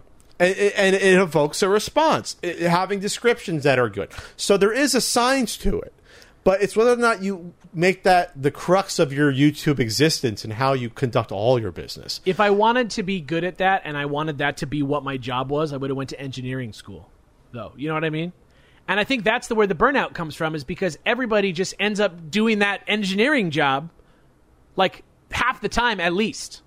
And I think that if we're talking about burnout, I think it comes from that, and I think it comes from also the fact that there's no guarantee that we're reaching somebody because YouTube is such a democratized platform, unlike CBS, where like everybody who's watching CBS at any given time is watching the same thing. Sure. You know, that creates something that people are actually going to talk about. But YouTube takes that away from you. Putting that making making YouTube your thing takes that ability away from everybody who's on it. It's only, you know, a, a small fraction of the people that are on YouTube that are getting attention at that level for the stuff that they're doing. And at that at that level, I think it's not the same as like being a TV star or being a a, a writer in Hollywood or something like Oh that. no, it's totally different because you're paid up front for your work and you're paid a lot more, and your reputation carries you a lot farther on YouTube. You got to keep cranking out that content. Uh, an actor, a good actor, can take a year or two off and come back and be Yeah. okay. Here he's back. Here's Daniel Day Lewis. He hasn't acted in five years, but here he is, and now he's winning an Academy Award. YouTube, you take a couple years off, you may never come back. I mean, that's YouTube happened is like- countless times. YouTube is like if you want to be a famous chef and you start by opening a hot dog cart. Yeah, you can show off your good ass hot dogs on the cart, but like unless you're really lucky and some food blogger comes along and finds your cart and puts it on some other better meat, better platform, you're just going to be a really good hot dog cart for the rest of your life. Yeah, there hasn't been that YouTuber Hollywood story yet, right? There has been that one. You could say Justin Bieber was discovered on, on I guess, on YouTube, right? And he became a, a huge musician, right? I guess that's a close thing you can say But if you want to go there. He was viral. Like it's not like he was like, and something mash that like button. He wasn't and, like- grinding for you're right. He wasn't like grinding for ten years, then he became huge. It was like Ellen discovered him, he becomes huge, right? We're not going to go on Ken Burns and be like, the way that he told people to smash that like button was uh, awakened something Yeah, we inside of me. we haven't had that that acting breakout from a YouTuber. I mean, it was it was funny to see at the end of uh, Ant Man, you had that cameo from that uh, what was that uh, YouTuber that had the cameo at the end as the reporter telling the story. In uh, Jesus Christ, I can't. I don't know. Are You probably. I don't. I don't keep up with like these modern YouTubers. I'm an old man. But anyway, that was the closest thing. I was like, okay, I recognize her. She's a YouTuber. She got some sort of Disney role here. Some people are. Some people are. Some people are like sort of. They get thro- they get thrown they get thrown bones here and there. But Miranda sti- sings but they're shows still up every once in a while. Yeah, yeah, exactly. They're like a novelty. Yeah, It's so like br- it's like bringing out an athlete or something like in your sketch show. It's going to be. I'm revolving. You know, I'm a, I'm a broken record here, but I always say YouTubers are like vaudevillian acts from like the 1910s and 20s. That's We're I just was trying to figure out what the business is. But it's funny. Talk about vaudeville. YouTubers are doing tours now. They're doing Yeah. vaudeville tours. They are booking their act, going around the country, like the bigger ones. It's a giant cup out in front of them on the street. Is what it is. The giant cup out in front of them. Yeah, like busking, like it's the same thing, but you're just like touring. You're trying to find ways to unify the people that like you. Oh, I see what you're saying. that Okay. used to be that used to not be what it was about. sure. You know, you didn't have to try that before. You know, and so that's that's I think the thing. It's like it's not so much about having an exit strategy off of YouTube as the job. It's like you need to just adjust the way you think about YouTube so that you if that's not what you want your job to be, that can't that shouldn't be your job. Shouldn't be your job. So the, this podcast exists on YouTube, but it doesn't have to exist on YouTube. Like that's really how it works, right? So, like the CU podcast, the YouTube helped the CU podcast grow, absolutely.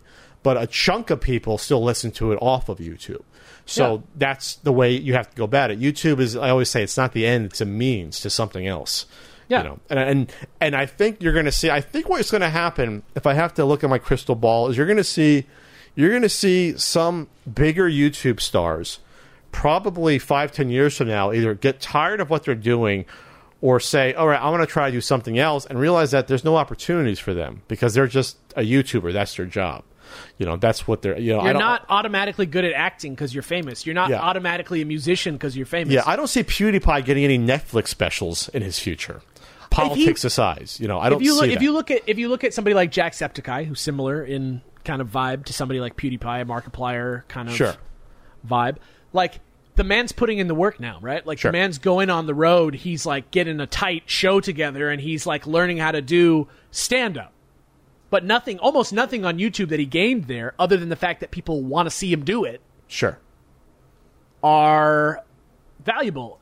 You know, like his fat, like, like you could, you could. I, I I don't know what you gained in your gaming knowledge from being on YouTube, but like I feel like you've gone deeper into the games industry as a result, and that's what you're gaining out of it. Yeah, Or I, if I've, you wanted I've to- gotten contacts. It's opened doors to conversations with companies and potential deals. The fact that um, I'm executive producing a documentary and my name brought some sort of recognition value to that, you know, things like that. Like that's the Yeah. way it's happened, which is fine. I mean, it's using it's it's having If that's what you're, if that's what you wanted from it. Yes, if that's or, or, or if you, I I don't know if I wanted it. That's that's what happened. I'm like, okay, this is a cool opportunity. I can help out with this documentary. I couldn't have done that without YouTube for sure, but I didn't learn anything on YouTube to help me with that. That's just it. Just opened up that door to me. Yeah, should- it's just so many people end up end end up in this position, and then they're just like doing free PR for themselves. They're doing like just like they're learning how to be an agent. They're learning how to be a SEO person. They're learning how to negotiate deals. Stuff that like the people in the industry have such an edge on you mm-hmm. because that's their whole life. Is that that that like a screenwriter writes scripts maybe they l- pick up a few other things because they need to negotiate their own personal shit a little bit. But like when you go work on a TV show, you're not like, oh, I'm gonna go work on Rick and Morty, and it's like, well, we can't hire you as a writer. Why? Because you don't know how to animate, do voice acting, promote the show. You know, They're, they're, a and spe- no, they're a specialist. They're not a jack of all trades. yeah, and here's the thing: the YouTuber who learns how to do all those things a shitty Mickey Mouse way, jerry rigging everything together and getting by by the skin of their teeth, is not going to be able to float in the actual entertainment industry. Because, you're they're just not, going to be because a, they're, they're not a specialist at anything. They Yeah, haven't learned how to be do a joke. You're they don't, they a don't know how to write a real script. They don't know how to do real CG. They don't know how to do real professional editing potentially. and they think they're the same. They think they're the same as a TV show. They think they're the same as an action movie. They're like, we're just doing it our own way on YouTube, and it's like, no, you don't understand how to make a billion dollars with four thousand people all working on one project. Sure. You Yeah, know I, I saw? I saw something that was actually really good production. I saw this Vsauce three video that was like lampooning um, the the last Mad Max movie that came out, And for a YouTube video, it had extremely good production values. It had like you know, it had like eight to ten like cars they did up like in the Mad Max movie. It had it had some effects. It had some things going on here and there. Good CG.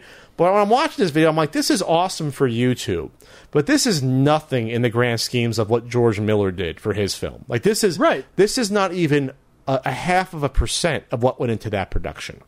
It's, it's just a whole other scale. For YouTube, it's amazing though, and it's a great video. It's, it was it was you learned a lot, but it belongs just on YouTube though. That's the only place you can make it. That's the only place it can it can exist in order to you know what I mean. Like you can't put that in a movie theater or anywhere right. else. And I think YouTube is the perfect sort of like everybody always talks about millennials, right? Fuck Regardless, yeah, whatever. You're not totally safe, by the way. You're like just barely not, maybe not a millennial. Gen Y know- is that is that is Gen Y a millennial? Uh, If you're like, if you're like in your 30s now and you're in Gen Y, like you're like almost maybe. But what I'm saying is, I feel like YouTube is a very, very much like everybody always says the problem with millennials. One of the many problems with millennials is that everybody told them their whole lives that they can do anything, they could do everything. You're so Never- special. Yeah, never give up on your dreams. Here's your trophy, right? uh, to some degree, participation trophies. You damn liberals in L.A. yeah, giving people the idea that everybody is right for every job, regardless of where you come from, that's a good concept, right? Okay. So a a, a poor uh, a poor racial minority should believe that they can also be a film director the same way that like a upper class racial majority feels they they can, right? That's good. Sure. But once you get into the shit, you need to specialize because if not, you're just going to be bad at everything you try because you're not going to put in any work compared to anyone. Look at Japan. These people that like Jiro dreams of sushi. This guy's been just making sushi for like 80 goddamn years. you think you're going to be like, I'm a basketball player. I make sushi. I'm a shooter. I'm a gamer. I have a book. I have a fragrance. I have a hat. I, Wait a made it. minute. I designed Wait it. a minute. I have a podcast and a book, though. Uh, Alex, what are Yeah. you saying here? you have a you have a podcast and a book deal, but they're all about the same kind of basic stuff. Like you're you're kind of like it makes sense, you know. You're not diversifying in a. If you were like, I'm making a pat scent, I'd be like, I'd be like, why? Like, what are you doing? You're like, I'm, a, I'm like a perfumer. I'm like I'm a per- perfume guy now. I've always loved that. I'm making a wine now. I'm making a pat. Uh, we're doing like a. I'm making like a religion now. Like it's like Hey, I'm surprised there aren't more like microbrews that YouTubers are attached to, especially in California and San Diego. I could I could know- easily do a Pat microbrew beer. I could do that in a second. You know, you know why? All the cool ones are poor, dude. that's that's what it is. Anybody who has any shred of like integrity or care about what it is they're actually doing, Sure. it's a longer and harder road to success. Look at Norm, right? Like that man has been putting out quality content, every video well researched, every every he takes his time. There's no release schedule there, you know? But everything he puts out like the the, the growth has been so gradual and now he's really getting recognition for that work he's putting in. You know what I mean? And sure, and but that's, you know, you know- that's the you- road. You know what the sad part is? Uh, not sad, but the reality though is that if Norm lived where you live, it'd be a lot harder on him. You know what I mean? Like For sh- that's that. So it's like yeah, you measure success also by unfortunately where you are and things. And I love Norm, but it's like I, it. There, you can get away with it. This goes back to me living in Iowa someday, where it's like, oh my god, if I was in Iowa, a lot less. There's a lot less pressure on us. yeah, uh, but there's a lot that. of things. But there's also a lot of things about my life that I have access to and that I see every day. Sure. That Norm doesn't. By being in, you know, Kansas City, Missouri, like that's that's a that's a totally different world than LA, you know? And so there's sacrifices going both ways. Like I can go eat any type of food that I want and it's all good and I can go there's you know My- stuff's happening. What I'm here. trying to get at is this with Norm. I'm not disparaging at all. Norm's Norm's strategy still his end game is not getting doing the videos on YouTube. The strategy, at least in my mind, would be to, to do a deal somewhere else on his content. I'm just yeah, but what I'm saying is he's finding success Oh, by sure. staying by staying true to the skills and and and disciplines and stuff that he set out to do. And I think that's what's so admirable about his career path as a case study of a YouTuber. Well, Norm's tried other things that haven't panned out. He'd be the first to admit it. He tried a podcast. He tried other things. You know, Yes. it, was, it wasn't just this clear line for any of us. I think. I think we've tried other things and th- to varying degrees of success. And but you're right though. And Norm stayed on this general path of I'm going to do these videos I like, and I'm going to stick with it, and this is what's going to happen. And He's and, an example of somebody who really didn't let the game of YouTube take over what was going on on his channel. But and I you- think but that's like you. But uh, to your point before, though, too, though there is a little bit of luck involved in this. So, a, a whole bunch of luck. so let's just say in, in in that other reality, Norm continues down his same path, and instead of his videos getting a quarter million views each or more, they do twenty thousand views each. All of a sudden, Norm can not longer can no longer put out these videos anymore. He has, Right, he has to go why- back to his you know to teaching.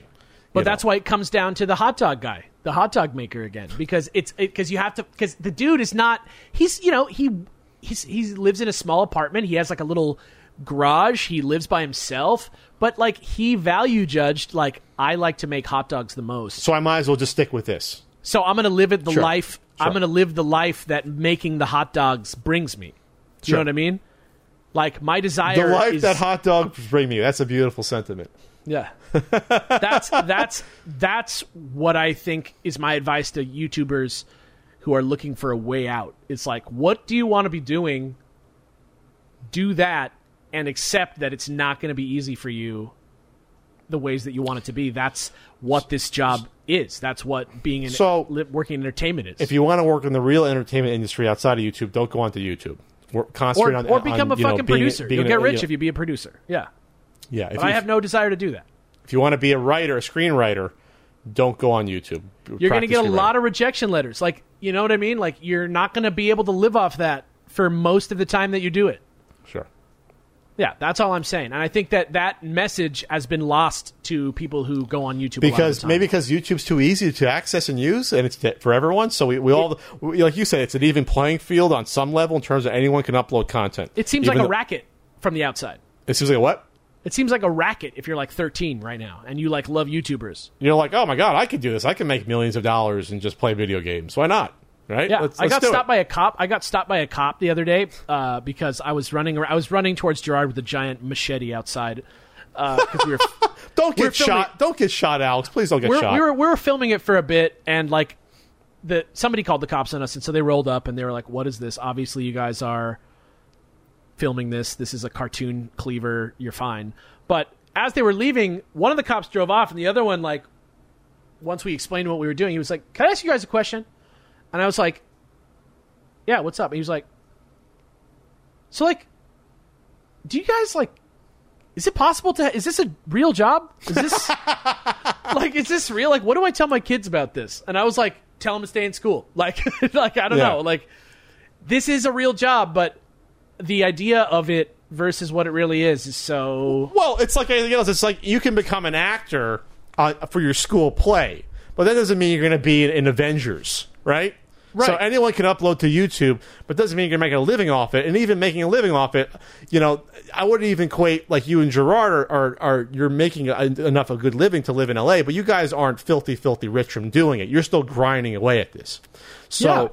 You're not the one. Per, you're not the top 05 percent. I wouldn't even say one percent. You probably are the top one percent. You're not the top 0.01 percent that are okay. I'm making a million dollars a month on YouTube. right well You know. because really that actor who wanted to be in the avengers wants to be famous and rich they don't want to be an actor But you see what I'm saying though is that you end up in the Avengers if if you work hard and you know you push yourself. But and most you get of like peop- six lucky breaks yeah Yeah, but most people that start off in a, everyone starts off in that school play or doing community theater, but no one really gets to that spot where oh my god, I, the whole world knows who I am. That's what I mean. Yeah, Not necessarily exactly. Avengers, but any mainstream well movie. but that's but i just mean like if your if your goal is avengers from the beginning you probably aren't like all about the passion and, and art of acting number one anyway you think so? If that's their main goal, I No? just think people need to ask themselves, like, why am I doing this? What am I trying to get out of my job? Why? I want to be a superhero. putting- damn it! That's what. Like, if you're if you're burnt out, like I I am burnt out. I'm tired of doing this YouTube thing. You, you it's are. exhausting. You're going on the record. You say this is exhausting. If I can just do something else, do a quiet living somewhere. Well, I'd be no, fine. not necessarily. I'm just saying, like, I am. It is uncomfortable for me to do this at the rate that I'm doing it. It is hard on my health. I'm in crunch a lot of the time, right? So then, what's But- but, then? But then, how do you? how do you then make it easier on yourself? Have this have a similar sort of I guess financial uh, future success without dying in a couple years or because because after doing some thinking, I like making hot dogs the most. So I'm just going to keep making the hot dogs and whatever happens to me outside of that as long as I just make sure I'm on top of it and I'm riding it, I'm ready for whatever's going to happen. Okay. I'm not planning for my future. That's not as important to me as being creative now seeing the world, having these crazy experiences. I'm not done with that yet, and maybe someday I will be. But right now, I, it's worth it. I'm I'm I'm I've had one or two lucky breaks so far, and I'm going to see how far I get because I like making things that I enjoy making. so you you are on the hot dog you're grinding but it's a hot dog grind you're doing what you want to do right now okay I think you want to get on that hot dog grind. I think that's the exit strategy is But to get out of the do what you love to do. It doesn't kill you, but right now you said you're burnt out. Though I'm trying to get you on the hot dog grind, but that hot dog guy is not burnt out. I want you to be on the grind, but not burnt out. That's I guess that's what I'm trying to say. yeah, I mean, I'm, I'm, I I realized I hit a point where I was like, Jesus Christ, you know, and I had to th- I had to adjust the way that I think. I started exercising more because I like being outside. I like walking around. I like feeling healthy. I like eating good food. So I started cooking for myself, and I'm trying to eat healthier and. Like that's important to me, and like I love my girlfriend. I spend time with her. Like I make sure that I have. I'm not working too hard to spend time with her because that's more important to me Sure. than than playing the YouTube game, you know, because I just want to make good videos. And so as I'm coming back into launching my Dex channel, for example, like, Oh. I'm thinking well, I I'm thinking much more about like what can I do that's going to make this worth my time that I don't die without thinking about like how is this going to skyrocket me to 6 million subscribers. Like I don't care about that anymore. So you're gonna do? A, you're gonna relaunch your your Pokemon stuff. Well, I'm I'm just doing it's it's no promises 2018, but I'm I'm working on it. I'm doing it. I had a huge I was talking about with this with you yesterday. I was about to export out the first episode of the new series. I I figured it out. I shot. We did a huge shoot. It's all great. My computer explodes in my face, right? Mm-hmm. It's it's extremely disheartening, but like, you know, I'm just doing things that I'm still passionate about and I'm just trying to make that happen for myself and I'm trying to slowly lasso my life towards something that I'm doing stuff that I enjoy more. I'm, I'm in the same boat, except I, I have I have like eight years on you, so you're smarter than me. You figured it out sooner. But then again, we've been on YouTube the same amount of times. Maybe that's what it is at the end of the day. Um, yeah. I you just got to get chewed up for a little while. I had someone two months ago to say to me, no joke, they said to me, How have you not had a stroke yet? And they weren't even kidding. They were serious. And I thought, well, that's a funny thing to say to someone. But I started to think about the amount of stress I put myself under fif- 2015, definitely 16 and 17, and some of this year before I figured out I can't do this anymore at this pace. And they were absolutely right. Like this is, it was an ungodly sort of amount of stuff I was doing the past couple years where I was just like, okay, I have to take a step back. That's one of the reasons I postponed the marathon because last year I should have postponed it. I, I don't know if you saw the condition I was in physically last year at the marathon when you, You were a little over. on edge. Yeah. You were a little bit not ready to do the marathon. Do you know I picked up my keys in my house the day before? so I had just gone through the whole. Insane. Why did you do that? So I went through. Oh, the, my I- God. So while I'm planning out the whole marathon and getting that there, getting the sponsors, Closing a house. I'm closing a fucking house, a a a a, a, a, good sized deal. I'm closing that. I'm still going to conventions. I had two conventions a month before. I had Portland. I was closing, trying to close my house while I was at Portland, and in all that, I'm putting together this charity event, which I'm happy to do. This isn't woe is Pat. It's But- fun to do the charity event. It's good to raise money but for charity. But it's hell. I don't enjoy it as much as I should. I don't remember a goddamn thing about it. And by the way, I'm, I'm missing the video from the event. So anyone watching this, if you have the the raw video, I thought I downloaded it from Twitch. I could have sworn I did. I can't find it on my hard drive, so I'm freaking out about that. Anyway. I can't do it anymore because even if I physically can, I think I'm going to have a mental break at some point, like a bad one, or my my health is just going to fail entirely. I've had I've had easily 200 panic attacks, anxiety, true anxiety attacks, at least easily 200 directly related only to my job. Two hundred. You're At not. least. That's, you're not bullshitting. Like At least You're talking It is like okay, if you- awful. so you're talking. You've been working for like seven years on YouTube. We'll just say we'll just say eight years. So pat math, two hundred divided by eight. What is that? uh, 25. You've had 25 panic attacks a year or twice a month. Oh yeah, easy, probably more. Alex, baby, come on, baby. You can't do this to yourself.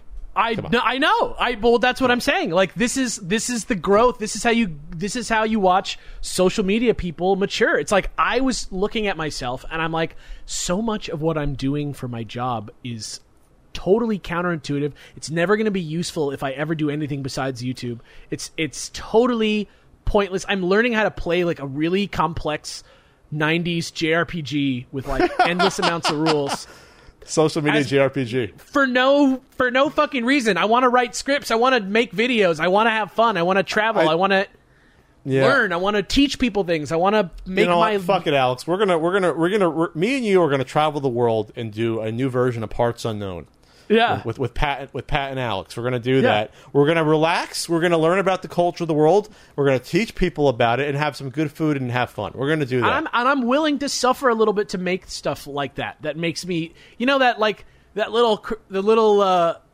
postcard in the taxi cab, and you're just like, just a few more weeks of this driving, and I'll be there in Barbados with you, baby. Like more more stuff like that in the YouTuber's life. More goals. The goal can't just be be the biggest YouTuber because that's a stupid goal. And plus, it's a never-ending, uh, you know, rat wheel, right? You're just going around the wheel and wheel and wheel, and you're never, you're always trying to keep up. Like, The same thing with Twitch. Twitch.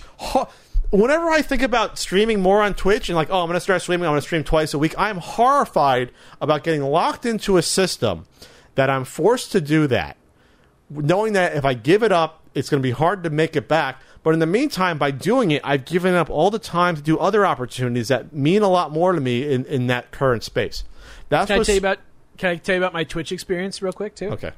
'Cause And you, been- do, and you do live streaming. You do the Facebook thing, so you do this stuff. Well, I do. I, I do live streaming on Facebook every day for two hours, but that's not really the same thing because Sure. that's like there's a crew. You know, there's like a producer running the stream. I'm hitting. I'm hanging out with Jirard.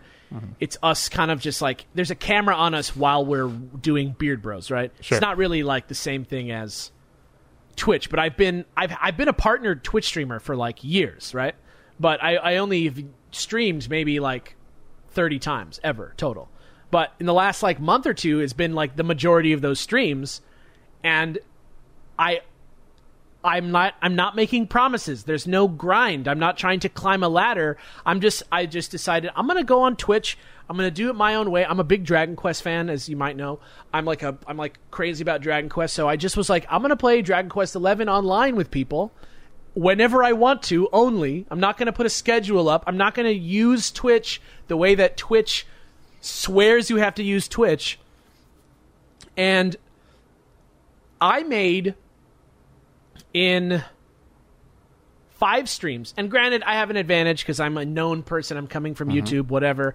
But this is more relevant to you then. You know, it's like I made more from those few streams that I've done so far at infrequent times, only when I want to, only when I'm feeling good. None of them was more than four hours. I only played the game in each stream, maybe two and a half hours, maybe three hours of gaming total in the mm-hmm. stream.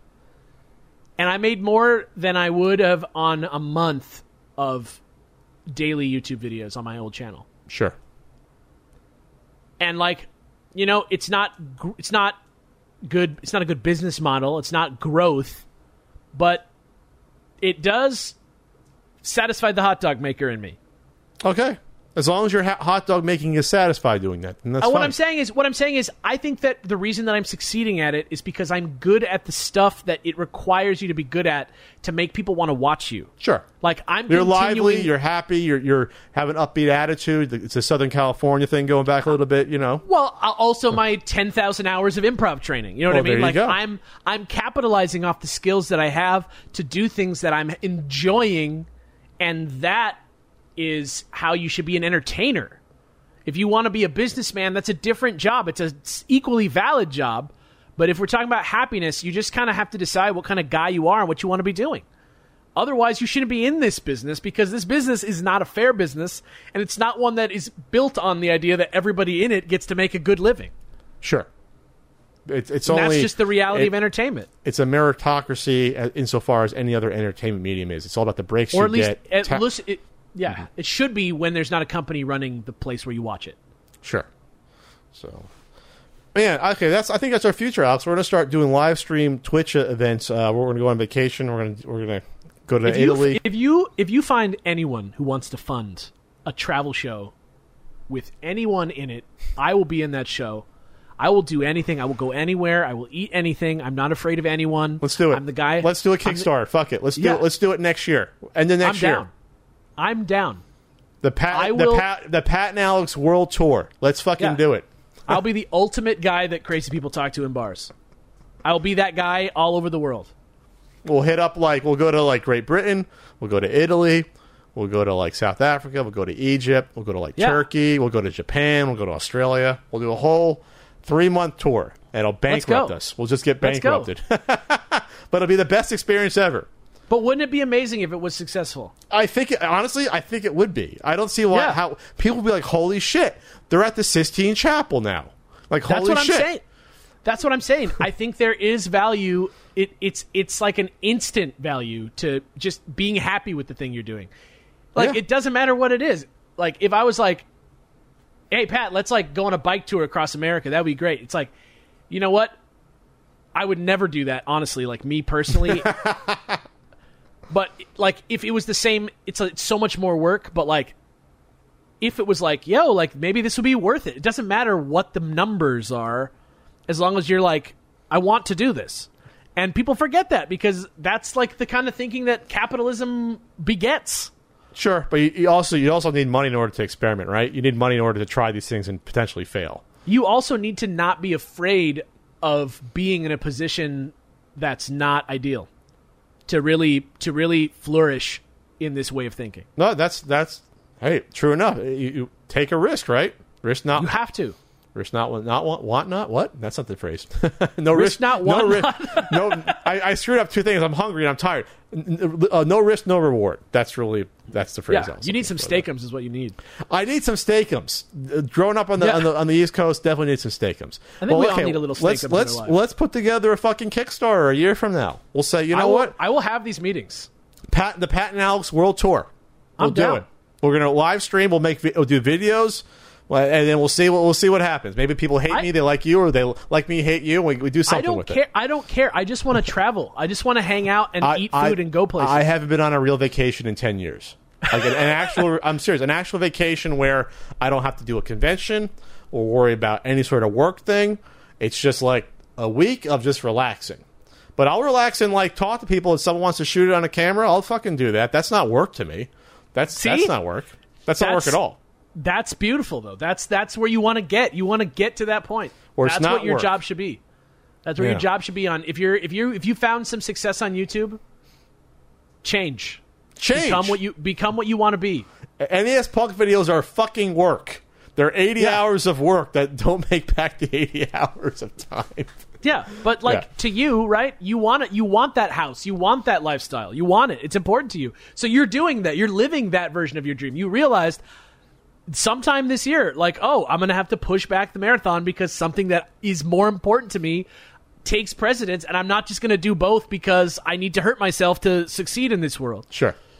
That that, Yeah. that was a big thing to me. And, and Ian Ian pushed me to do that. He's been pushing that for like three, four years to say, okay, push it uh, or or, or just cancel it this year. I said, I can't cancel it. People are expecting it. People are expecting it. And the issue is like, you know what? I have to at least postpone it because if not, I'm going to die. Like, I'm in a better place now where I'm distressed, where I'm like, I'm like, okay, I feel crazy relaxed that- now. I want to, I want to feel relaxed more often than I have been. I want to feel like I'm not going to be pushing myself to the brink like I have been. You It's know. crazy how often like it has to come down to the fucking specter of death before we like b- like Hey, break out of it. That's why I always marvel and also worry about like Jirard doing one video a week for like a thousand years. I'm like, dude, Jirard. We're a big team. We're a big team. Don't forget. Don't forget. Well, We're I'm a big hoping. team. It- I mean, when I, it's- when I I want you guys to be able to relax and enjoy life. That's all a little bit. I mean, he's. Uh, we're all starting to feel it. We're all starting to feel it. Jirard, most of all. I Believe mean, me, I, that guy. I mean, I hope not. Uh, I was telling people how the sausage is being made, but when I see Jirard go out to these conventions and he's playing these games real late because he's working on the video, I'm like, oh my god, this is constant work. It's constant work. the I- man. The So- man It's a machine. does as he pleases. Yeah. The, the- yeah. That's it. It's a fucking machine. So I guess the point we're, we're all trying to make is that maybe we have to be less of a machine at some point. Be a man Maybe. more than a machine. Be more than a machine. Be be more man than machine. He's more machine now than man. All right, Alex. be more this Has been, human. this has been great, and I fucking love you, and I really mean that. I love and you too, and- Pat. And I really didn't uh, really talked to you a lot until Norway last year when you're telling me how Nintendo should start making NES cartridges again. I told you you were crazy. Oh no, you told me Nintendo should make the old NES again. I told you you were nuts when you Yeah. told me that. Yeah, I look. I I think I piss a lot of people off. I think. Uh, Really? In in the in the uh, in the industry, like in YouTubers, I think people are annoyed by how, like, playful I am. What, I wish I could remember this fucking word that I was trying Has to think someone of. told earlier. you this that people are annoyed that you're playful? No, no. I just think I think a lot of the time I people get the wrong. Nonchalant? Mm, it's almost there. It's it's it. That is like the word almost. What is the Carefree?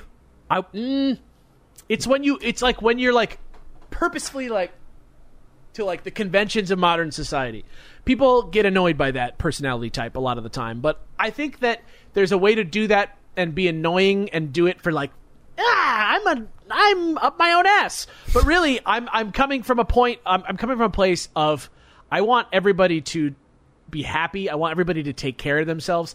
And I want people to be able to, I want to empower people to find things out about themselves and each other. I want to, I want to create that vibe, you know, peace and love and shit. You want people to be uh, find their inner self, be at peace with themselves, and and do good things. I want people to be happy without getting shit. I want people to just be happy on their own. Find a way to be happy without Without consumerism, without mate- the rat material race, success. or needing the new iPhone, fucking I'm not anti-consumerist. I literally bought an iMac today, and I have an iPhone X. I'm Oh, not. you a, do? I'm not.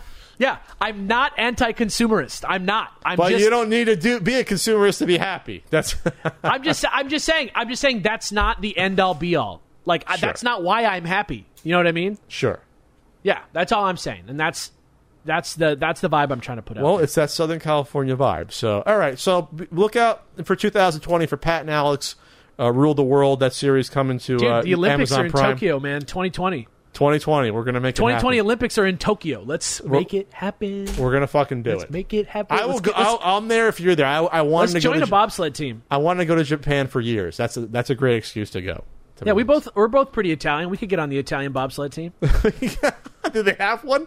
I don't. I doubt. Maybe. I don't know. That's, oh, that's not summer. That's Winter Olympics or not summer. I, I have no fucking idea. I'm so f- stupid about they shit. just like no. that. They just had the Winter Olympics. That's gonna be the summer in two years. oh, That's great. Well, then we're gonna have to get on the basketball team then. Okay, we'll do that. All right. Yeah. So what, what do you have going? What do you want to promote? Where can they, people find you on social media? Oh Alex? my gosh, this is a podcast. So go on the thing that you're go on the thing that you're listening to this podcast on. Type in the Star Wars New Canon Book Club.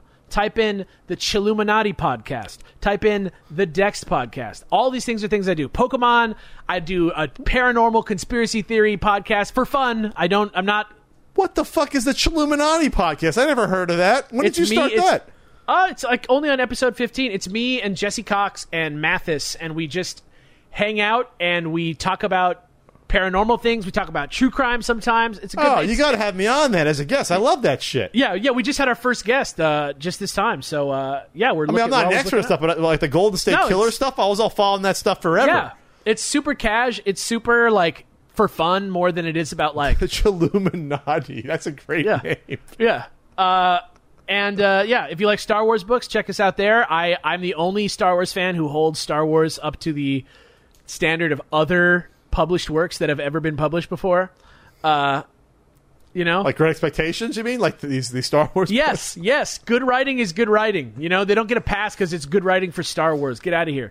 Come, come, listen to it. I liked the Last Jedi. Davis hated the Last Jedi. There's a four-hour podcast about that. Four hours. I liked it, but I liked it. There's there's a lot of issues, but I still liked it overall. I'm not talking Yeah. about it for four hours. Yeah, but I, you know, we we we address the elephant in the room is all I'm saying. There's there's good stuff there. Find me out there. Find me on Super Beard Bros. Go watch the Dex. Hopefully, I put out a video of my next the new computer I Yeah. bought today doesn't also explode.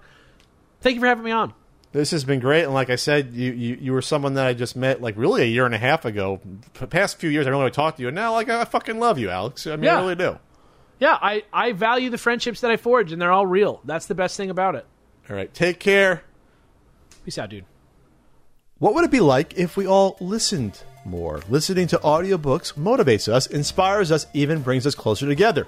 There's no better place to listen than Audible because now Audible members get even more exclusive audio fitness programs, audiobooks, Audible originals, and more. Audible has the largest selection of audiobooks on the planet, and now with Audible originals, the selection has gotten even more custom with content made for members. Right now, I'm listening to Tom Clancy's Rainbow Six. I've been watching the Jack Ryan saga on Amazon Prime, and Rainbow Six goes along with that a little bit with some of the characters interspersed there, and it's a great story. So it's exciting, it's thrilling. Hopefully, they make a movie about it, but you can listen to the book on Audible. Every month, Audible members get one credit good for any audiobook they choose, plus two Audible originals from a changing selection that they can't get anywhere else. They also get access to audio fitness and health workouts created exclusively for Audible. And the books are yours to keep. With Audible, you can go back and re listen anytime, even if you cancel your membership. Didn't like your audiobook? Exchange it, no questions asked.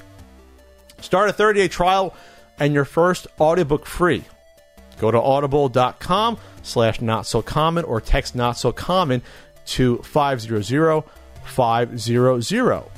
That's audible.com. It's A U D I B L E dot com slash not so common, and your first audiobook is free with your 30 day trial. Get going today. You can do it with audiobooks. I'm proud to be partnering with HelloFresh. HelloFresh is a meal kit delivery service that shops, plans, and delivers step by step recipes and pre measured ingredients so you can just cook, eat, and enjoy. There's something for everyone with HelloFresh. Three plans to choose from classic, veggie, and family. Each box is made up of fresh, responsibly obtained ingredients from carefully selected farms and high rated, trusted sources. Each week there's a 20 minute meal on the classic menu when you really don't have time to do more than that. You don't have an hour or two hours. A nice 20 minute meal. Quick and easy to get going and quicker into your belly. Rediscover the excitement of cooking. You can know what's uh, you know know something's on the way with you know you're excited about it. You know that they have some good stuff coming on. You can prepare for it ahead of time. That's good as well. It's simple and convenient. It's not a chore. You don't spend all night in the kitchen throwing ingredients together and pots and pans going. It's all pre-measured for you and handy labeled meal kits. You know what goes with which recipe you receive. There's many benefits of subscribing. You spend less time meal planning and grocery shopping each week. You get out of that recipe rut. You don't have to worry about looking through mom's old cookbook. You, you, it's it's all done for you. Start cooking outside your comfort zone though as well by discovering new delicious recipes. All right, so here's a special offer going on right now. For a total of $60 off your first order, that's $20 off your first three boxes. Visit HelloFresh.com slash not so common 60 and enter not so common 60 at checkout. So I just recently made a few different things. Uh, I made a pork loin meal with potatoes that was fantastic, and that was only about a half hour, about forty minutes total, in order to get that from the ingredients to the table. I also uh, made with a friend. We made they had this uh, taco pizza. It was great. They're like these flatbreads. You put the the taco meat on there, tons of meat, very filling, very good. Again, for this special offer, which is sixty dollars off which is $20 off your first three boxes. Visit HelloFresh.com slash not so common 60 and enter code not so common 60 at checkout. And get going with your cooking today with HelloFresh. That just about wraps it up for this Not So Common podcast. If you want to help support me, check out some of my uh, partners that I spoke about before HelloFresh and Audible. You can also subscribe to this podcast. You can subscribe on YouTube or your podcast platform of choice Google Play, iTunes, Stitcher, Podbean, or wherever you whatever you use to listen to these podcasts. You can like the podcast, leave a comment let other knows how much you enjoy it or hate it. Finally, if you want to help directly support me and my endeavors, check check me out.